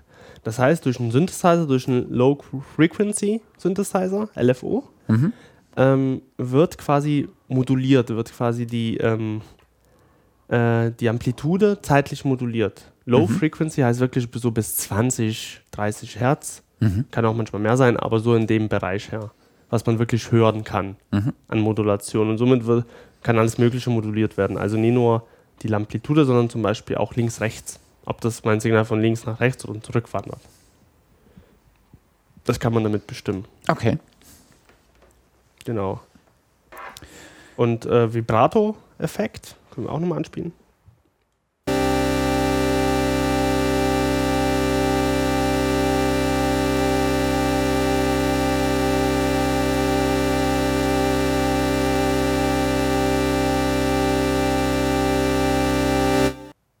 Da höre ich jetzt nahezu gar nichts. Ich auch. Also jetzt die Frage, haben die überhaupt was? Also ich glaube, so ein bisschen was habe ich schon gehört, aber äh, Soundbeispiel ist ein bisschen schlecht. Okay. Also, aber man, man merkt halt deutlich, man könnte da jetzt auch noch einen Flanger und ein, F- keine Ahnung, was es da noch alles gibt, die äh, alle ähnlich gelagert sind, nämlich Mhm. diese, diese Beeinflussung von Amplitude, ähm, aber nicht nur in Lautstärke, sondern manchmal auch in Pitch. Genau, also bei Vibrato ist es gerade, dass der Pitch verändert wird.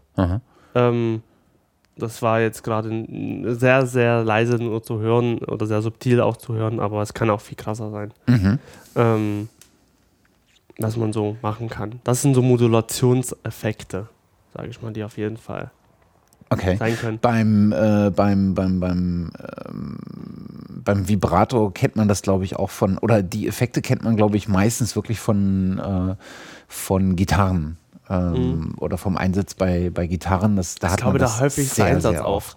Also gerade so Chorus oder Flanger oder Vibrato, wie du schon sagst. Also es sind da ganz oft verwendet, um halt so einen möglichst individuellen ähm, Klang der Gitarre zu schaffen. Ja. Okay. Ja. Ähm, es gibt natürlich andere Effekte noch. Neben Modulationseffekte. Das sind äh, die Effekte, mit denen man Räumlichkeit erzielen kann. Mhm. Ähm, das sind halt Hall, Schrägstrich Reverb. Also das eine ist halt äh, das deutsche Wort und das andere ist das englische Wort. Mhm. Ähm, und zwar Hall und Reverb simulieren einen Raum, eine Räumlichkeit. Mhm. Ein Studio, was wir vorhin schon hatten, mittlerweile sogar schon Wälder oder ähm, verschiedenste Outdoor ähm, Kirch, äh, Kirchen, also äh, mh, Kathedralen etc. etc. Das ist alles möglich mit äh, mittlerweile sehr realistisch klingenden äh, ähm, Hardware- und Software-Lösungen. Mhm. Also, Also- man, kennt äh, den, den Reverb kennt man äh, auch ähm, äh, bei vor allen Dingen bei Gitarren äh, sehr sehr stark durch äh, den Spring Reverb. Genau. Äh, glaube ich, Gitarristen ist das, glaube ich, der, der einem als allererstes einfällt. Gibt es auch übrigens von ähm, Softube. Ja, gibt es auch den Spring Reverb. Also gibt es verschiedenste Möglichkeiten eigentlich. Äh, also mit, über Hall-Plugins können wir uns auch noch ein paar weitere Stunden drüber hinauslassen, äh, was es da für Varianten gibt und ähm, das kann man fortführen, wann nutzt man welchen Reverb und etc. etc. oder wie sollte man den ansetzen. Ähm, das das äh, belassen wir erstmal, glaube ich, bei dem. Mhm. Weil, wie gesagt, da kann man noch ewig reden drüber, äh, was mö- also was halt wichtig ist, was ist halt ein wichtiger Parameter ist die Hallzeit. Also wie lang klingt äh, mein Hall. Mhm. Genau, von dem, äh, von dem Punkt angesehen, ich äh, spiele jetzt quasi, äh, ich habe mein Signal, mein, äh, mein Schallereignis tritt ein, tritt ein Mhm. und dann kommt es halt zur Reflexion. Und wie lang ist dieser Zeitraum der Reflexion? Das ist quasi so ein, äh, so ein, so ein Parameter, den man einstellen kann unter vielen. Mhm. Beim Hall, kann man sagen. Ähm, ja, was möchtest du sagen?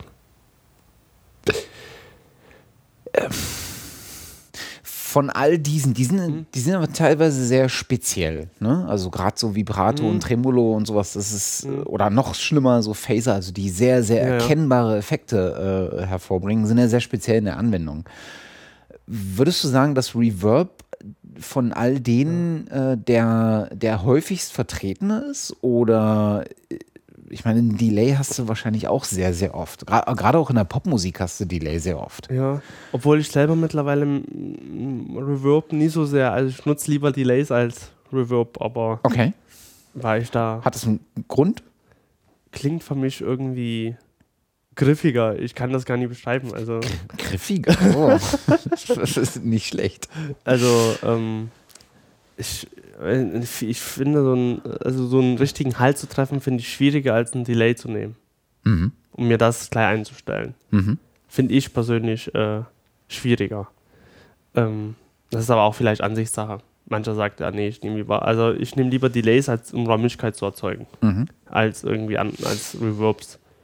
Beziehungsweise es ist sehr schwierig, den richtigen äh, Reverb gleich zu finden Mhm. für die passende Produktion, wie auch Mhm. immer. Bei, den, bei diesen Modulationseffekten würdest du die, gibt es da irgendwas, was man während der Aufnahme schon einsetzen würde? Oder sind das Effekte, die man eigentlich eher danach zum Einsatz bringen würde? Eigentlich immer danach. Mhm. Ähm, außer als Gitarrist natürlich. Wenn du natürlich so ein Pedalboard hast und äh, deine ganzen äh, Fußtreter vor dir hast Ja. Und natürlich mit denen spielen willst, kannst du das natürlich vorher nur machen. Ja, wobei das äh, natürlich auch eine, dann wieder wiederum eine Glaubensfrage ist. Äh, weil klar, es gibt natürlich auch Leute, die, äh, da stellt sich ja dann ohnehin die Frage, nimmst du dein äh, Signal clean auf, also dann sogar über einen äh, über einen DI-Splitter, also ohne dass es durch einen einen Verstärker geht, sondern direkt erstmal in die Software und modulierst dann Verstärker, die du haben willst und Effekte? Oder nimmst du sie mit den Eigenschaften, die der Verstärker mitbringt, also das Gerät, das Hardwaregerät an sich, plus dem Cabinet, also den Boxen äh, an sich und dann äh, eventuell noch die Effekte äh, mit eingeschleift? Mhm. Da scheiden sich, glaube ich, auch die Geister. Ne? Also- Ja, also da gibt es natürlich wieder die und die. Ähm, aber ich sage mal so, wenn, natürlich, wenn du natürlich vertraut bist mit deiner Gitarre und, äh, und deinen Fußtretern und sowas, Ja. dann warum sollst du die vorher nutzen? Also es ist ja so ein bisschen, äh, also äh, gen nicht generell, aber äh, weiter verbreitet dürfte er sein, die im Nachgang zu benutzen, weil die anderen, also so Dynamik-Effekte, äh, eher dafür da sind, das eingehende Signal zu optimieren, während diese Effekte eher dazu genutzt werden, das eingehende Signal kreativ zu verändern. Ja. Also diese Effekte sind mehr, manchmal, okay, man kann es natürlich so sagen, äh, EQ und Kompressor mehr technisch. Ja. Also einen technischen Schwerpunkt, obwohl das wie gesagt mittlerweile auch anders ist, Ja. aber äh, Schwerpunkt auf den technischen Aspekte des Klangs. Ähm, und die Modulationseffekte für den kreativen Teil der Mhm. Klangbearbeitung, ja. Würde ich jetzt so schon formulieren. Mhm. Ähm, weil vor allen Dingen ähm, sind äh, Modulationseffekte viel eingreifender im Sound als irgendwie EQ oder Kompressor. Mhm. Mhm. Außer man übertreibt es mit EQ und Kompressor, aber die greifen viel mehr ein. Das kann man auch gar nicht mehr rausbekommen. Das ist halt ähm, so ein Modulationseffekt ist halt sehr eingreifend. Mhm. Okay. Ja, Das war ein äh, ganz schöner Ritt äh, mal wieder. Äh, hier so mit äh, über zweieinhalb Stunden fast. Ähm, dann würde ich sagen, tun wir für heute den Deckel drauf, bevor wir jetzt anfangen, in äh, einzelne äh, Verzerrer für Gitarren und äh, andere Dinge abzudriften. Das ist dann vielleicht wirklich äh, irgendwie mal äh, nochmal Thema für Mhm. was Eigenes. Ähm, da haben andere aber auch wahrscheinlich aus ihrer eigenen praktischen Erfahrung Mhm. wesentlich mehr Ahnung. Ähm, also äh, an der Stelle nochmal empfohlen, Mhm. der 300 Hertz Podcast äh, vom äh, Huckel und vom Felix, die da sehr, sehr viel gerade im Gitarrenbereich äh, oder fast ausschließlich im Gitarrenbereich haben und immer mal wieder neue äh, Bodentreter, äh, ausprobieren und da eigene Erfahrungen, aber auch alles, was sie so aufschnappen, auswerten. Ähm, äh, und wir gucken einfach mal, ob wir dazu irgendwann nochmal eine Folge machen, dann vielleicht ein bisschen spezieller. Da gibt es ja doch das ein oder andere äh, Spannende, was man, Genau. äh, was man machen kann. Die wollen wir vielleicht schon die nächste Folge ankündigen. wollen wir? Oder Also es ist zum Ende des Monats eine Folge ähm, geplant äh, mit äh, jemandem, der sich äh, vor allen Dingen um die Vermittlung von äh, Wissen im Audiobereich kümmert. Äh, nämlich äh, Dozent an einer äh, Ausbildungsstätte ist, an einer Schule, Genau. glaube ich. Ähm, dem werden wir genau mal zu dem Thema äh, Auf die Finger schauen. vors Mikro äh, Nee, zerren, genau. Ja. Ähm, weil das ist sicherlich nicht unspannend, äh, wie, man, wie man so Leute an, an, an Audiowissen heranführt und, und was man so zu beachten hat. Und ich kann mir vorstellen, dass das sehr, sehr spannend ist. Wir sind Ende des Monats verabredet, ähm, gesetzt im Fall, dass das terminlich auch so hinhaut ähm, und nichts, uns nichts dazwischen kommt.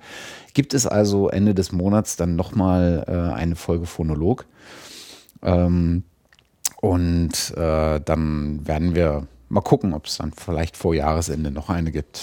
Äh, Ja. Mal sehen. Mal sehen. Wir schauen mal, wir geben uns Mühe. Genau. Aber wir freuen uns äh, zumindest sehr, Ende des Monats dann nochmal äh, zusammenzusitzen. Mit demjenigen, wer das sein wird, äh, werdet ihr dann hören. Überraschung. Äh, genau. Ähm, ich bin da sehr gespannt drauf auf das Gespräch, weil das so ein, so ein äh, schönes Metathema ist. Ähm, und dann äh, mal gucken, was wir bis dahin so hören von euch. An der Stelle, wie immer, dankbar für jeden Kommentar. Äh, kritisch, äh, lobend ähm, äh, oder auch nur Hinweise auf irgendwelche Dinge, die wir übersehen oder sonst was haben. Immer herzlich gerne gesehen. Äh, ja, Und es bleibt uns nichts weiter als einen schönen Abend zu wünschen. Genau, vielen herzlichen, herzlichen Dank für die Aufmerksamkeit. Äh, Ich freue mich auf jeden Fall Ja. aufs Bett. Ja, ich mich auch. Und äh, dann äh, gehabt euch wohl und hoffentlich bis zur nächsten Folge. Genau. Tschüss. Tschüss.